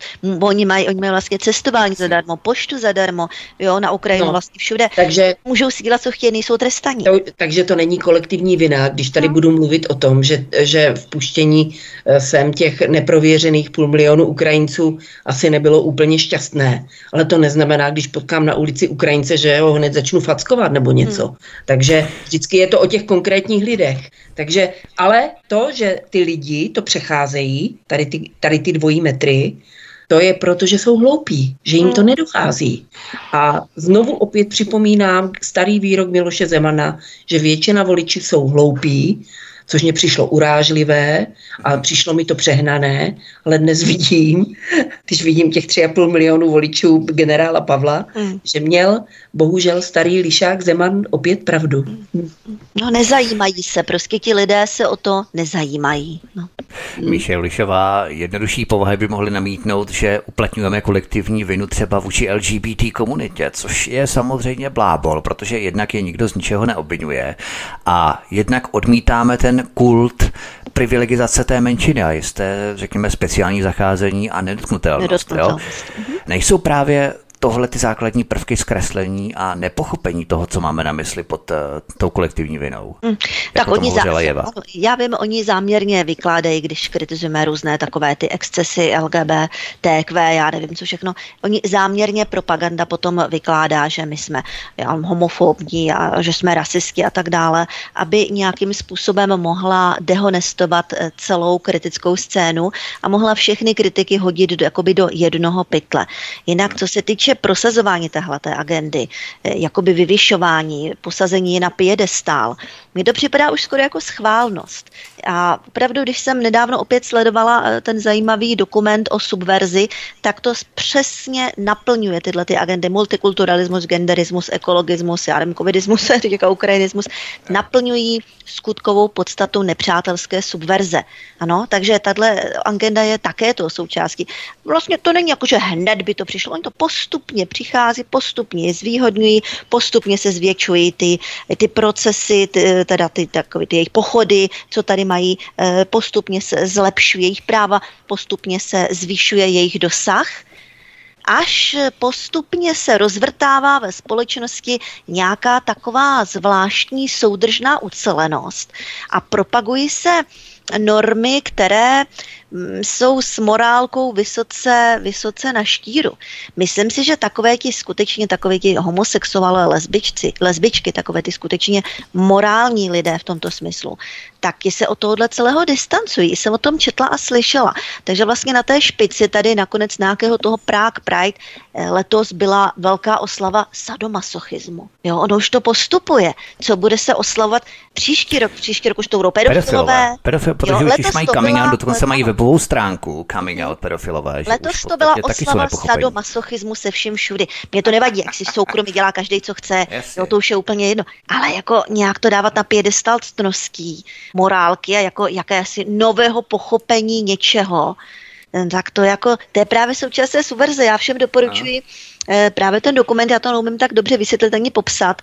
Eh, subverze se to jmenuje, najde se to vlastně všude. Je tam jakýsi bývalý ruský agent, má takové tlusté brýle a má takovou velkou přednášku někde v Americe před publikum a vysvětluje ano. tam podstatu a smysl subverze. Co to je, proč se děje, kdo ji dělá, jaký to má smysl. On je to jak... skvělý dokument, Míša, já jenom především, on to vlastně vysvětluje z pozice Sovětského svazu, on se ano. zasekl vlastně za v rámci toho revolučního kvasu jakéhosi, ale on to vysvětluje tak, že Sovětský svaz vyrábí tu subverzi do západní společnosti. Dnes už je to vlastně úplně naopak. Že on to vypráví globální elity. On potom, ne, on jsou. to právě oboje, obojak, jakože to dělají všichni tohle toto. Jo, že obě strany. To právě knihu, že on to právě vykládal jenom z pozice Sovětského svazu. Aha, tak já jsem se dívala na tu přednášku a hmm. tam právě to i z té druhé pozice to jako vyprávěl.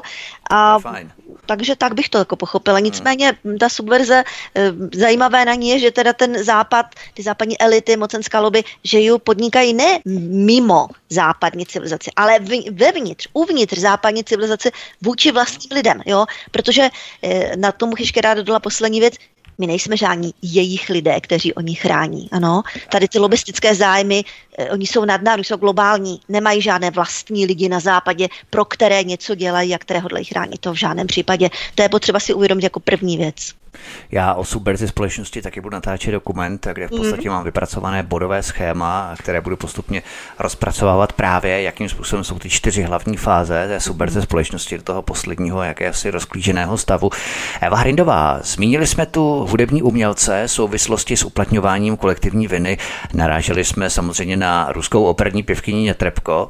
Pořadatelka Alena Kunertová řekla jasně, že ustoupila politickému tlaku a za to dostane slevu z pronájmu Smetanovy Síně a dál bude moct organizovat koncerty v Obecním domě. Vlastimil Ježek, šéf Obecního domu, si také přišel na své a zařídil, že vlk se nažral a koza zůstala celá. Zase se v tom točí politika a prachy. Myslíš, že kreatury typu hysterky Pospíšila charakterizují přesně tu poťouchlou a politicky správně angažovanou svazáckou úderku takových těch typických podvraťáků a přistisráčů, kteří jsou evidentně, jak si popisovala ten rozkladný proces v rámci O D S, tak je to jaksi dokonané i v dalších partajích. No samozřejmě, samozřejmě Pospíšil toho typ, ostatně byl kdysi i členem Jasně. O D S. No, byl tři dokonce, te... byl O D S, O D A, nula devět, jo, tak byl ve třech. No a už tehdy, tehdy jsem nechápala, jak může někdo někoho takového podporovat. Ono je to totiž strašně jednoduché, protože, protože Uh, jak si dokazovat, že jsem dobrý, protože dělám jakože v úvozovkách dobré věci, je jednodušší, než, než se prokazovat, že jsem ty dobré věci vykonal. Takže, uh, takže to, to, to, to, to vidíme, že spousta těch aktivistů se dostává do světel ramp, do médií, uh, v politice na vyšší místa, jenom protože hlásají nějaké svoje postoje. A úplně se ztratilo to, co fungovalo vždycky v minulosti, že, že společnost ohodnocovala lidi za dobré činy, za dobré skutky, nebo když něco dobrého vykonali, když něco dobrého pro tu společnost udělali. Dneska stačí, že hlásáte ty správné v úvozovkách věci. A to samozřejmě k tomu přispívají média, které, jakmile je tady genderismus, tak okamžitě nasvěcujou kdejaké patologické úchylkáře, kteří vám tvrdí, že muži mohou menstruovat, nebo, nebo že polyamorie je správně a že je to fa- fantastické, jako takhle mm. žít. Jo. E, takže e, to dělají média samozřejmě. A ti mm. politici se tomu, se tomu jenom přizpůsobují. A ještě se vrátím k tomu, k tomu koncertu té Netrebko. E, já si myslím, že bylo i docela odvážné od té Kunertové a toho Ježka, že naprosto otevřeně řekli v médiích, že ustoupili politickému tlaku, nic jiného jim ostatně nezbývalo, pokud si chtěli zachovat možnost dál provozovat ten Obecní dům, který je státní a který mají v pronájmu. A otevřeně řekli, že to udělali a že aby to udělali, tak dostali ně, ně, nějaké úlevy. Ať každý člověk vidí, jak se ta naše, jak se ta naše vládní, nebo ta moc, vládní moc chová, že ani ty svoje postoje není schopná jako prosadit, musí si je kupovat, jo, protože jinak to neumí. Takže to, a ještě se vrátím k tomu, k té subverzi. Možná je to příliš složité, já jsem tu přednášku neviděla, ale já tvrdím, že to, co ničí tu společnost, je nespravedlnost, která se nejvíc a nejviditelněji projevuje e, ve formě pozitivní diskriminace. To znamená, e, v současné době, kdo je nejvíc pozitivně diskriminován, jsou to samozřejmě Ukrajinci u nás, jsou to různí homosexuálové, aktivisté, ne normální mm-hmm. homosexuál. Normální ano. homosexuál prostě má dost svých problémů, nikam se netlačí, žije mm. si svůj život a tady ty aktivistické hrátky e, s, jsou mu jaksi uzádele. Takže e, tady ti různí aktivisté, jo, e, genderoví a klimatičtí a já nevím jací, a ty jsou pozitivně diskriminovaní, samozřejmě, e, samozřejmě feministky a já nevím kdo všechno. Takže extremismus, ano, to všechno tady, jsou extremisté. Tady, tady je preferovaný extremismus, rozkladný extremismus. Ano, je tady tenhle. Uh-huh. A e, obyčejný člověk, který nemá inteligenci na to, aby dohlédl za dva rohy, tak samozřejmě si řekne, proč já bych, proč já bych bránil těm homosexuálům, aby měli dítě. Nebo proč já bych bránil těm Ukrajincům, když oni chudáci utíkají před válkou.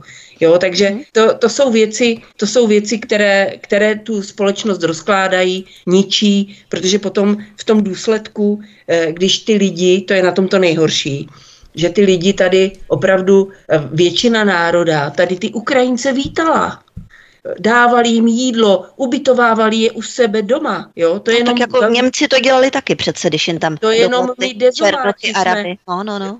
měli zdvižený prst, že to nebude tak jednoduché a varovali jsme a byli jsme za největší prostě nenávistníky a rusáky s dvěma S a já nevím co všechny kremelské, kremelské uh, agenty a já nevím co všechno.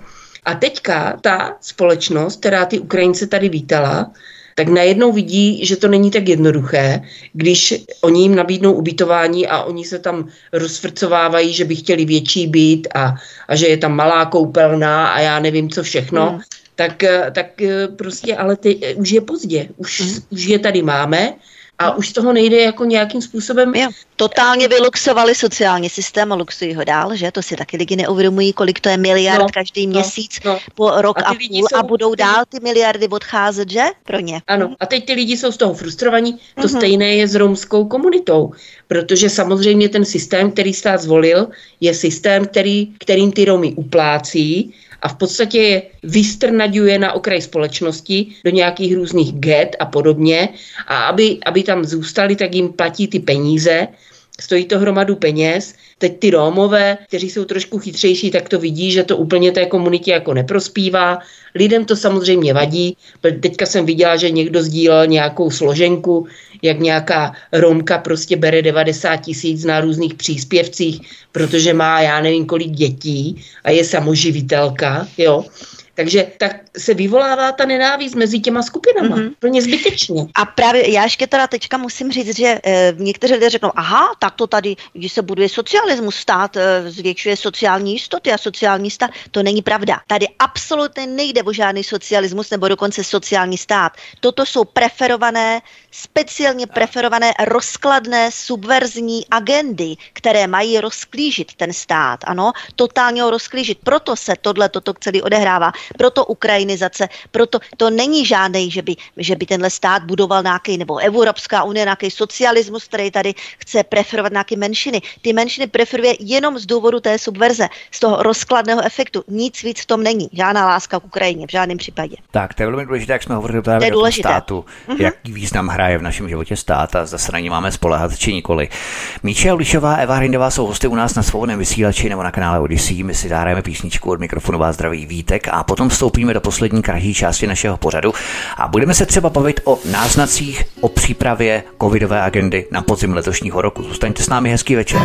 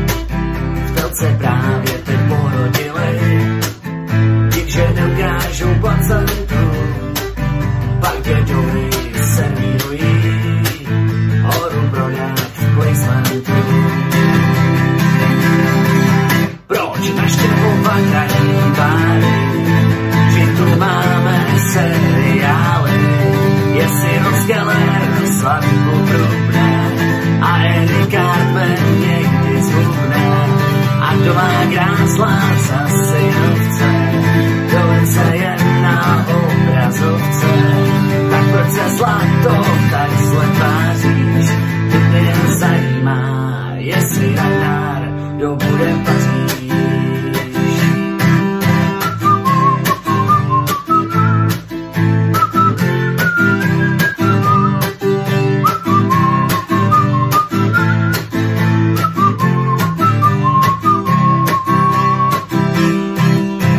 student kašle na maturitu, co ho do života připraví, píše si typy do sešitu, koho asi srdcej popraví.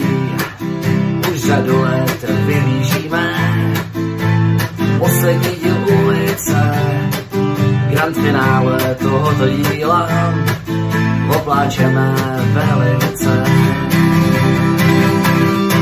Tak proč naštupovat daní pány, že tu máme seriály, jestli rozdělené svatbu průbné a Erika méně ty zubné a dvakrát zlaza synovce, kdo se jen na obrazovce. Tak proč se zlato tak zle tváříš, mě to zajímá, jestli raká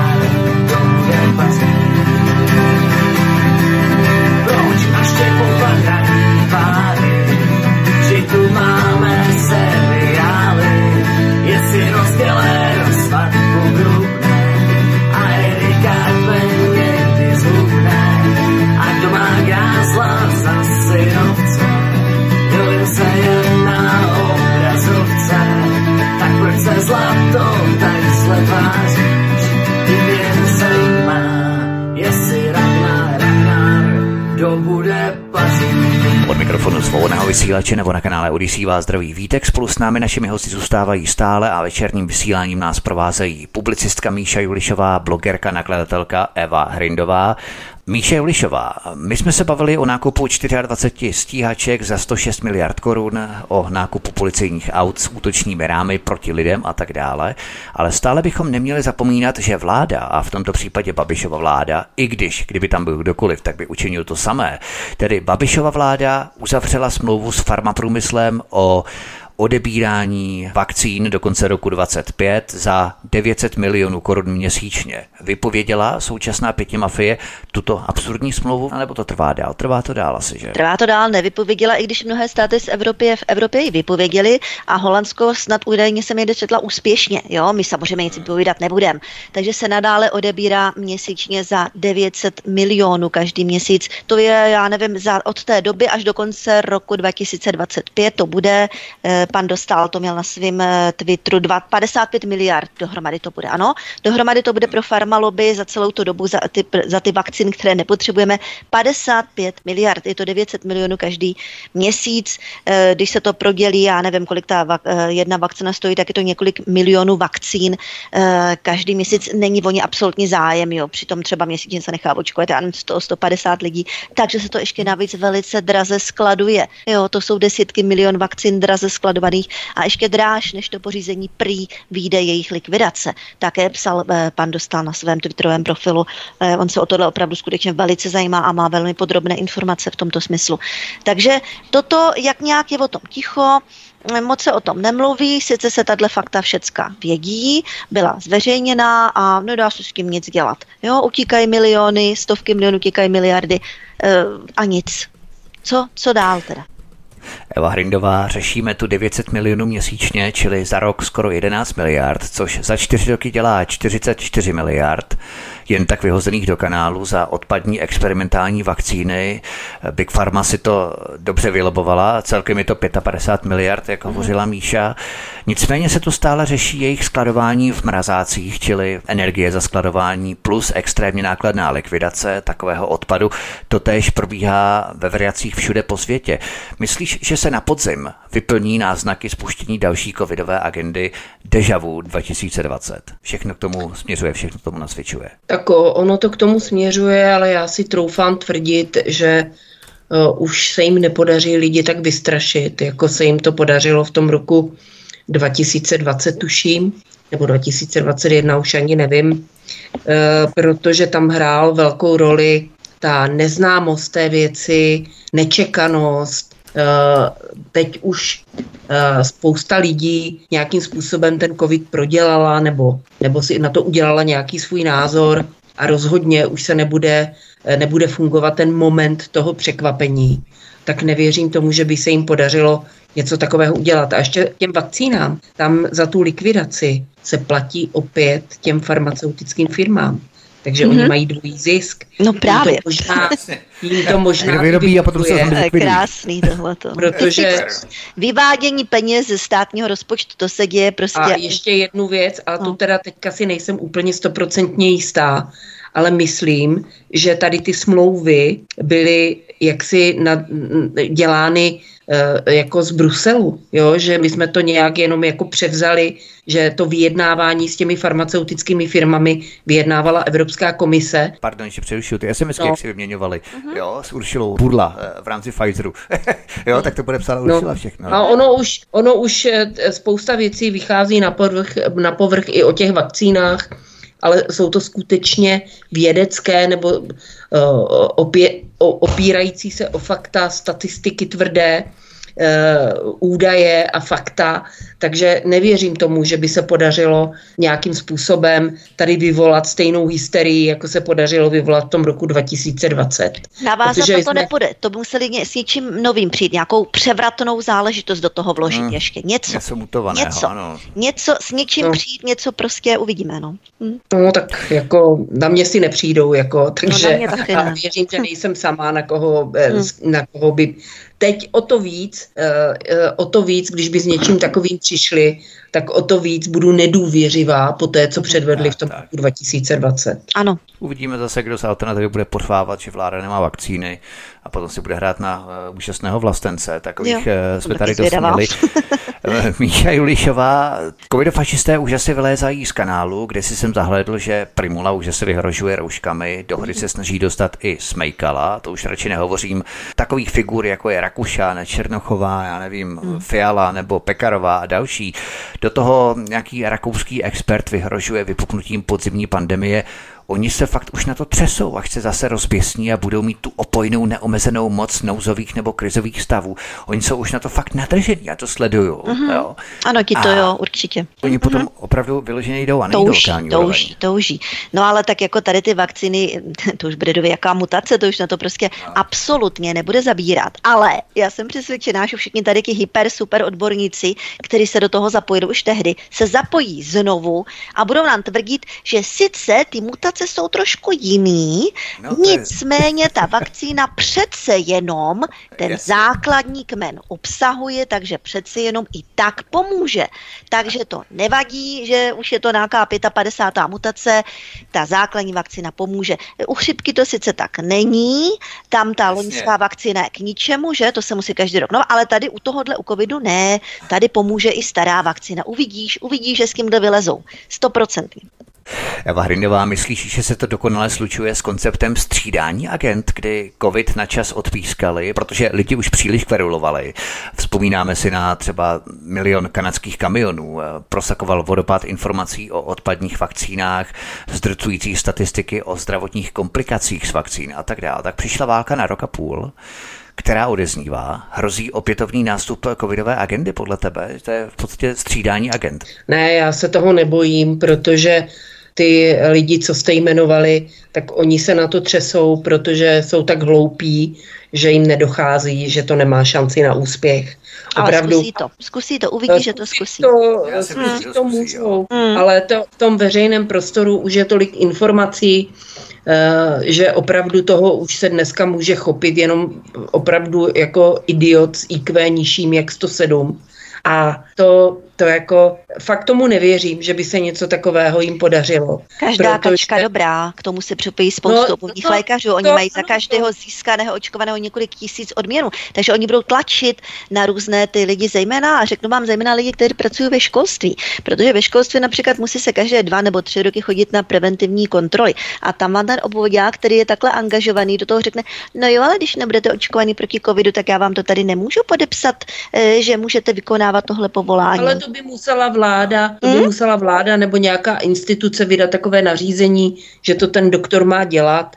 A to si myslím, že opravdu uh, všimněte si... doktorů iniciativních, velmi iniciativních. Ne, ale to nemůže on o své vůli. Ale dělají to, dělají to. Fakt, jo, vím to, vím to i ze zkušenosti. Dělají to prostě. Ale nemůže on jako vyhrožovat, no, jako může to dělat samozřejmě, ale nemá tu pravomoc, nemá pravomoc jako... Zkouší to, fakt to zkouší a fakt to dělají až takhle. Ale vzpomeňte si, že všechny tady ty agendy, ukrajinská i covidová, vznikly jenom díky tomu, že prostě média tlačily na ty lidi.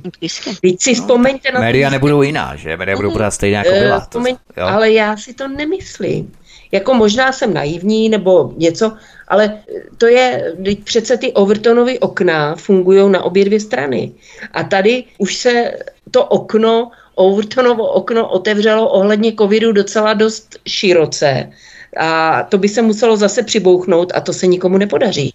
Takže podívejte si, kolik, hmm. eh, kolik proběhlo už nějakých veřejných diskuzí, dokonce i Babiš si nasypal popel na hlavu, jo, kolik vychází článků o tom, jak lockdowny, zavřené školy poškodili děti jako psychicky. Hmm, tak doufejme, doufejme. Oni jsou schopni to celé smet, tohle smetou a zavedou to. No. Tam je to problém v rámci O S N a V H O, já se omluvám, V H O a O S N, protože co se udělalo v rámci toho mezičasu, kdy se odstoupilo na chvíli, na čas od té covidové krize?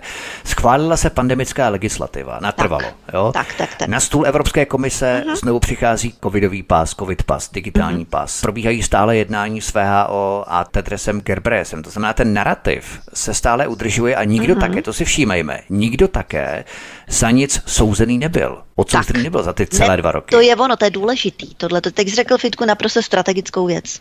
Je to tak. Jo. Mám nebyl souzený a ani nebude souzený, ale vzpomeňte si, jak se pokoušeli i v České republice, když byla prasečí chřipka, nám vnutit nějaké vakcíny a roušky a já nevím co všechno. Tak, to byla první fáze, to... kdy se to nepodařilo. Uh-huh. Ano. Ale nepodpořila to média, nepodpořili to někteří jakože kvázi odborníci a tak prostě celá V H O měla smůlu. A tak já nevěřím tomu, že by se jim ty jejich vlhké sny o pandemiích poté, co to tak přepálili v tom covidu, podařilo zrealizovat, protože nejde... Protože za prvé ty média už do toho tak nepůjdou hre, ale hlavně ty lidi už toho do toho tak nepůjdou hre, no, protože si to prožili. A mm. jako ti lidi, kteří třeba, někteří, teď to vyšlo, to, se, to mě docela jako překvapilo a je to prostě naděje pro mé, pro mě osobně, protože někteří mý blízcí v rodině se nechali naočkovat, že opravdu ty šarže těch jednotlivých vakcín měly různou účinnost. Jo. Ano, ano, takže už je oficiální, že to je pravda. Mhm. Takže někteří lidé neměli žádné projevy, někteří mhm. lidé bohužel zemřeli. Jo. A e, těch lidí, kteří mělo dost závažných problémů po té vakcíně, byť si to zpočátku nepřipouštěli, že je to kvůli vakcíně, vidím to mezi lidma, že, že si to už připouští. Dokonce nebudu jmenovat někteří významní brojiči, kteří působili ve veřejném prostoru, běžte se očkovat, běžte se, tak už teďka přiznávají, že ano, oni se očkovat šli a mají problémy a že to je kvůli tomu. Takže tam ten posun v té společnosti, v tom vnímání toho všeho, nevěřím tomu, že by se jim podařilo se stejnou agendou ty lidi, kteří si tím prošli, takhle jako zblbnout. Jo. Tomu nevěřím. Já budou muset vymyslet fakt něco jiného. Mm. Ale nebojím se, že na něco jako nepřijdou. Právě. Mm. Bude to problém. V rámci té variace uvidíme, v rámci i těch vakcín, protože přece jenom ty vakcíny tady jsou a potřebují se jich zbavit. No, nicméně, pojďme na další poslední téma. Eva Hrindová. čtyřicet procent zaměstnanců Serešových organizací z Evropy odchází. Serešovy organizace Open Society Foundation tedy nezavírají krám, to pozor, ale pouze snižují zaměstnanecké stavy. Člověk by mohl tak nějak říci, že už je v Evropě hotovo, že mají nainstalované svoje vazalské poslušné vlády. Myslíš, že je tohle pravda, když tento a další roky budou další a další volby a ta moc, kterou mají v Evropě teď, se jim může vysmeknout s rukou velmi snadno? Myslíš, že to je ten důvod, proč odcházejí, že vlastně mají pocit, že mají v Evropě už vyřešeno? Ne, já si myslím, že ten hlavní důvod jsou zdroje. Že opravdu, když se dívejte, jak Evropa chudne, jak chudne i Amerika, protože se veškeré volné prostředky vydávají na zbrojení, nebo se vydali na ty hloupé vakcíny a podobně. Mm-hmm. Takže ono už je to vidět i v České republice mezi těmi aktivisty. Už jsme zaregistrovali problémy toho spolku, který vede ten bývalý pornoherec, mm-hmm. Evropské hodnoty, tuším. Mm-hmm. Je Kartous má nějaký tak, problém také, no, se zákonem. Kartous také. Vrábel, vytunelovali, že? Takže ten, ten Vrábel, který tady... No, ten je měl, úplně, no. No takže ale ten není Vrábel, ne Láďa Vrábel, a ten je jich Vrábel. Jo. Ne, to, myslím toho druhého. A teďka, teďka mě to, jsem se o tom bavila se svým známým, který velmi dobře vidí do prostředí umělců a tady těch novinářů a aktivistů, že, že prostě začíná boj mezi těmito lidmi o ty zdroje, protože jich čím dál méně, to se týká i médií. Ranec není nekonečný, ano. Pro, pro, no, přesně tak, tak takže tady oni se vytřískají mezi sebou, protože už nebude, nebude tolik zdrojů, jako bylo v minulosti, kdy mohli bezstarostně za, za velmi dobré peníze aktivi, aktivizovat, aktiv, jak se to řekne, no, aktivičit, nebo jak? Aktivisticky působit, tak. Aktivisticky působit, mm-hmm, no. Mm-hmm. Uh, už to tak jednoduché není, mm-hmm, a už vidíme, že i celoevropsky, i celosvětově uh, tady tyhle ty aktivistické organizace slábnou, protože prostě zdroje slábnou. Takže mm-hmm, to budeme pozorovat. A ti zadavatelé a sponzoři samozřejmě taky vidí a donátoři taky vidí, že to nemá příliš jaksi rezonanci mezi těmi lidmi, feedback, zpětnou vazbu dostatečnou na to, aby to podporovali dál. Vidíme tady Paklava média, to také snižují stav, že taky nemají v podstatě, kde to nedotovali. A to je to, co říkám, že je škoda, že my tady v České republice neumíme víc hlasovat nohama nebo peněženkou, protože v Americe, mm-hmm, když významný producent piva, tuším, Uh, uh, vyšel s nějakou a mě, změnil tradiční značku na duhovou, dejme tomu, když to řeknu zjednodušeně, no tak skoro zkrachoval, protože ty lidi to odmítli kupovat. Mm-hmm. A stejné to bylo s nějakým s nějakým uh, producentem nějakého prádla, který měl nějakou reklamu, zase transgendrovou nebo ano, něco. Takže ono se to začíná Ono to začíná, ty firmy to dělaly, tyhle ty aktivity, protože samozřejmě nabrali, nabrali do těch svých marketingových oddělení tady ty pitomce z těch vysokých škol, kteří jedou v tom aktivismu. Mm-hmm. A taky Old si Spice měl problém, já jsem si vzpomněla Old Spice a, a Calvin Klein. Ano. Mm-hmm. A protože taky chtěli se zavděčit té vládnoucí té, ale lidi to odmítli a tak se pokorně zase vrací k těm standardním způsobům. Takže je, mají to, opravdu to mají lidé v rukou, no. Takže mm-hmm, když budou, když přestanou kupovat týdeník Respekt nebo přestanou kupovat deník N, mm-hmm, tak budou mít hold vydavatele trošku problém, protože to budou muset stoprocentně dotovat. A vedle toho můžou být, můžou být média, která, která se budou snažit získávat pozornost těch médií vyšší objektivitou a nebudou muset tolik do toho investovat, protože ti předplatitelé si to zaplatí sami, nebo ti, ti kupující těch novin nebo těch časopisů. Musíme se to naučit, no. A to platí i obráceně, nejenom nekupovat, ale když je něco, když někdo něco dělá dobře, Uh, uh, přináší zajímavé informace, tak mm-hmm, uh, nedávat peníze do banky, ale já jsem to tady už říkala několikrát, ale měsíčně opravdu třeba pětistovku investovat do podpory nějakých nezávislých médií. Mm. Oni budou vděční za každou sto korunu. To mě jistě Vítek potvrdí, že třeba je rozdělit si ty sto koruny třeba na čtyři média nebo na tři média, každému stovku do sto padesát a to úplně stačí, jo. Když je těch lidí hodně, to je hmm. přesně o čem Eva hovoří, když těch lidí hodně, stačí málo, každý málo, musí být hodně a právě těch lidí, to je důležité.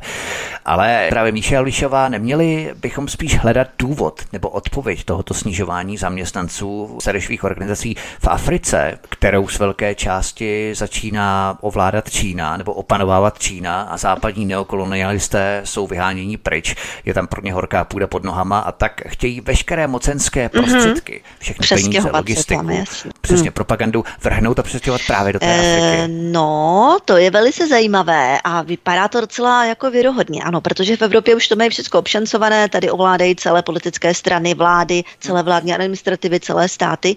Takže už jako aktivistů tady je také všude plno dobrovolných aktivistů, myslím, které ani platit nemusí. To znamená, že takový ti různí, jak tomu říkám, debilní liptárky z řad lidu, jo, těch je tady taky mraky po celé Evropě. Takže se přestěhují postupně do Afriky, kde ten vliv samozřejmě ztrácí, ten kolonialismus už tam také tak nějak upadá, lidé se začínají uvědomovat postupně svoji pozici, nastupuje tam vliv Číny a Ruska. Mhm. Takže teď budou barevné revoluce a různé aktivistické neziskovky a demokratické osvobozující mírové války v Africe. Je to pravděpodobné, máš pravdu, Vítku. Tak to bude. Možná bychom se ještě mohli zamyslet nad tím, ještě Míše Lišová, jestli se nechystají vedle Afriky i nasazení silnějších pák do samotného Ruska, protože Chodorkovský ten svého času selhal, naposledy Alexej Navalný, tak no, to byla tak taky slabota, že? Jo, jo, jo. Tak prostě přepřahají za pochodu, protože mm-hmm. přece jen ruské bohatství by pád západu mohlo posunout zase o nějakých deset let, tak několik desítek let dál. Samozřejmě, přesně tak. O, ovládnout to ruské území, eh, dobít je, obsadit, vykrást a kolonizovat, tak to je prvořadý zájem západního kapitálu, nebo já říkám šíbru kolektivního západu. Podařilo se jim eh, tímhle způsobem kolonizovat východní Evropu, teď se posunují teda na tu Ukrajinu, jo, tak samozřejmě to už je také jejich se vším všudy. A zprostředkovaně přes tu Ukrajinu by se rádi nějak dostali do toho Ruska. No, vypadá, že to zatím nepůjde. V Rusku samozřejmě paralelně probíhá také barevná revoluce, také tam mají svoje agenty, neziskovky a tak dále. Jistě, že to je tak všude, ano, jako po celém světě. Zatím se jim to tak nedaří, protože ti ruští, ruské elity, ruští oligarchové, jim vyhovuje systém, který nějakým způsobem tam vede ten Putin, takže nějakým, jakže nepodporují tady tenhle ten západní, vidí v tom problém. Oni si vlastně že, vyčistili ano. ten svůj trh ještě od těch západních firem, to znamená, mm-hmm. že tam jde totál Rusko a ti oligarchové tam mají ještě větší žně, v ano, podstatě, než ještě ano, před tou krizí, že? Jim to vyhovuje, protože oni vidí, že tady ti, tady ti anglosaskští dobyvatelé, takže by je mohli taky nějakým způsobem prostě přelstít, okrást a celé jim to tam jako vykrást, jo? Jasně, takže oni ano, se tam ano. nechtějí pustit a přece jenom v tom Rusku ty oligarchové jsou asi taky hodně bohatí, jo? Takže zatím je tam nepouští, ale ano, určitě tam budou posilovat barevné revoluce, stoprocentně o tom nepochybuju. Eva Hrindová, v kontextu všech těchto operací, o kterých hovořila Míša, nejsme svědky něčeho, co se ve zpravodajské hantýrce, a Míša už tady o tom hovořila, říká subverze společnosti, protože to je vlastně důležité, abychom si tady už směřovali na samotný závěr našeho povídání. Oslabená, rozklížená společnost se nejlépe ovládá a hlavně mm-hmm. kolonizuje, protože se nezmůže na tvrdý counter-strike proti a vykrádá následně, jde za svůj biznis, vykrást přesně. veřejné rozpočty, vykrást, totálně ovládnout vlastně tak, veškeré veřejné privatizace, rozpočty. Privatizace veřejných zdrojů, vykrádání ano. států přes vládní administrativy, vykrádání nás a občanů. Socializace a ztrát, to znamená, že všechny ztráty platí občany ze svých daní. Ano, o to jde. A zisky korporacím, mm-hmm. tak to je důležité. Tak. tak je třeba pojmenovat ten základ, Eva Hrindová, abychom stále vedli v patrnosti, k čemu tohle všechno směřuje a neřešili podružné technikálie, ale skutečně ten základ, o co tady vlastně jde, subverze společnosti, to je ten základ. No já teda musím říct, že já spíš vidím, že se emancipuje právě Afrika, emancu, emancipuje se Jižní Amerika, emancipuje se Východ, a když říkám emancipuje, zbavuje se vlivu nebo nadvlády Západu a U S A. Teďka vlastně celá ta, celá ta situace na Ukrajině, která se dá nazvat svým způsobem celosvětovou krizí, i když samozřejmě Afriku to tolik nezasahuje, ani Jižní Ameriku, hlavně ten, ten východ U S A a Evropu, tak tady ta celosvětová krize Uh, uh, ničí Evropu a U S A a ten východ, protože není tak svázán uh, tou ideologií ku podivu, tak uh, ji využil jako příležitost, jak se zbavit té nadvlády uh, uh, té Ameriky. A je to nejvíc vidět právě v té Africe, uh, právě v té Africe a na tom východu, na Číně, na Rusku, na Indii, na tady těchto státech.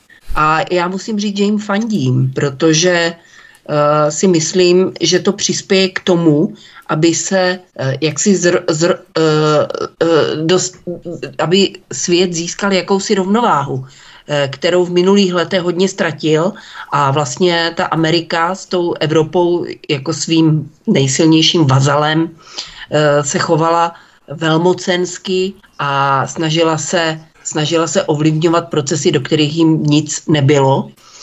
A dělalo to jenom peklo na světě, spousta válek, spousta zbytečně mrtvých lidí, jako opravdu to, co předváděli jako v Afghánistánu, v Sýrii a podobně. A nechci zabíhat do podrobností. Takže mně to přijde, když ten Putin jako někde to říkal, že teď, jak byl bipolární svět, takže on by si přál, aby ten svět byl multipolární, to znamená, mm-hmm. aby ty země měli své právné, své politiky a sami si rozhodovali o svých věcech. To mi přijde jako dobré, kdyby se to stalo. A doufám, že když se to podaří, že vlastně ten, ten silný východ, který je dneska už silnější než U S A, je tam víc lidí, je tam víc bohatství, toto dotáhne do konce, jakože dotáhne, protože to je naprosto zřejmé, tak v konečném důsledku to pomůže i té Evropě, aby, ta, aby i ta Evropa se jako osamostatnila a dovolila si dělat vlastní politiku, která je výhodná pro Evropu jako takovou a přestat s těma debilovinama, které tu Evropu jenom ničí, likvidujou. Ale už to vidíme, jakože ten biznis nakonec, přece jenom ten trh nějakým způsobem pořád funguje, tak už to vidíme poslední dobou prohlášení představitelů různých automobilek, že končí s elektromobilitou a podobně, protože to je, to je úplně nesmyslný projekt, který tady byl podporovaný a ne, nezajímají, jako v České republice mají promile lidí elektro, elektroauta, hmm. to není, to je nesmysl. A kdyby to mělo, kdyby to mělo více lidí, tak skolabuje celá, ale ta přenosová síť elektrická, no to, je, to je úplný nesmysl. Takže už to vidíme, že ten trh že ten trh nakonec tomu taky pomůže, aby se tady ty nesmyslné ideologické projekty nějakým způsobem zastavily. Ale jak říkám, bohužel Česká republika je příliš malá, hmm. její obyvatelé jsou příliš jako uh, submisivní a k nám to dojde asi až nakonec. Tak hmm. doufám, že naši posluchači jsou si toho vědomi a že dělají všechno pro to, aby se toho dožili a přežili a, a aby se nechali, nenechali tou chcípající kobylou zlikvidovat. No. Hmm. Těmito slovy končíme náš dnešní pořad. My jsme se tu ještě závěrem bavili o L G B T menšině, tak na závěr jsem kdesi četl takové humorné zhodnocení, kterým skončíme. Když jsem se narodil, tak se to trestalo. Když jsem začal rozum brát, tak se to léčilo. Když jsem dospěl, tak se to tolerovalo. Dnes se to s nadšením propaguje. Doufám, že umřu dřív, než to bude povinné. Tak těmito, těmito slovy budeme končit náš dnešní pořad. Já se rozloučím s publicistkou Míšou Julišovou. Míšo, moc děkuji za příjemné povídání, je se moc hezky a příští měsíc v září už se budu těšit na slyšenou. Ahoj. Ahoj, děkuji taky za velice perfektní diskuzi. Děkuji vám všem a děkuji posluchačům za strávný čas s námi. A rozloučíme se také s blogerkou, nakladatelkou Evou Hrindovou. Evi, měj se taky moc krásně, děkuji za inspirativní povídání a za měsíc taky naslyšenou. Ahoj. Já přeju všem hezký zbytek večera a budu se těšit zase příště. Tento i ostatní pořady si, milí posluchači, stáhněte buď na našem webu Svobodného vysílače, případně odebírejte naše podcasty, anebo zavítejte na kanál Odyssey a tady odtud prosím sdílejte tento pořad na sociální média. Pokud chcete, aby si nás poslechlo více lidí, budeme velmi rádi a také nás zanechte vaše komentáře, postřehy, návrhy, doplnění, cokoliv. Vaše názory nás opravdu zajímají a budeme také rádi, když se připojíte k tomuto kanálu kliknutím na tlačítko odebírat a také zvoneček. Zapnout notifikace upozornění, abyste nepřišli u další pořady, které pro vás chystáme tady u nás na kanále Odyssey Studia Tapin Radio Svobodného vysílače. Od mikrofonu vás zdraví Vítek, mějte se všichni krásně, hezký večer.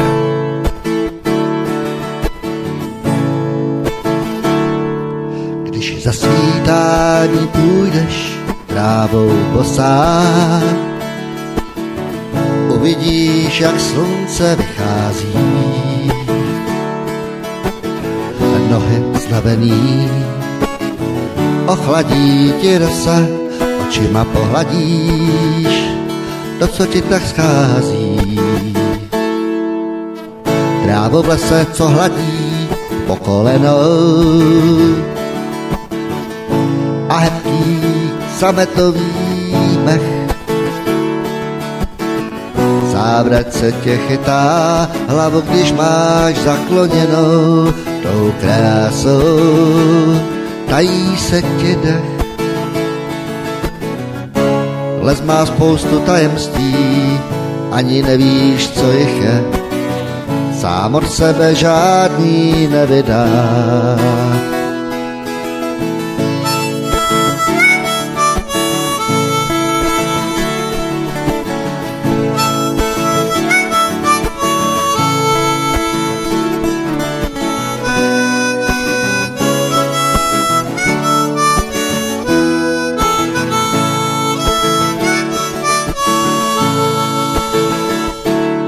Kolik malin roste támhle na tý stráni a kolik jahod se tam právě ukrývá. Kolik ptáčat zpívá svoji píseň raní, kolik stromů ve větru se zakývá. Les má spoustu tajemství, ani nevíš, co jich je. Sám od sebe žádný nevydá.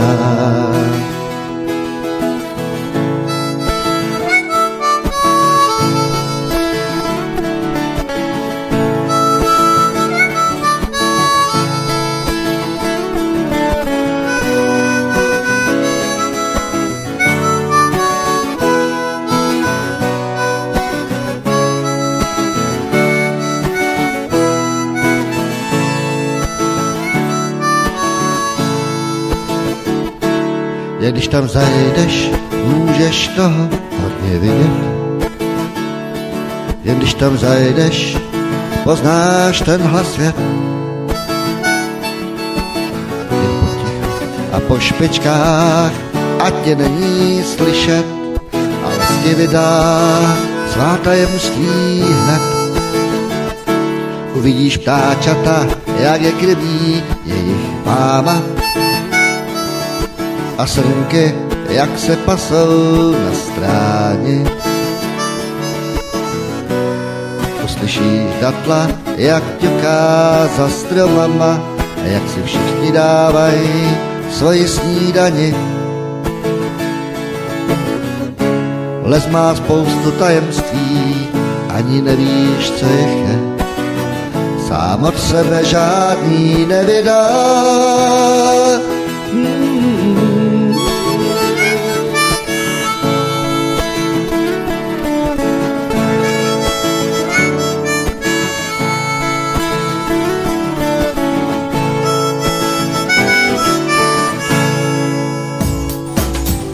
Prosíme, pomožte nám s propagací kanálu Studia Tapin Rádio Svobodného vysílače C S. Pokud se vám tento nebo jiné pořady na tomto kanále líbí, klikněte na vaší obrazovce na tlačítko s nápisem sdílet a vyberte sociální síť, na kterou pořad nasdílíte. Jde o pouhých pár desítek sekund vašeho času. Děkujeme.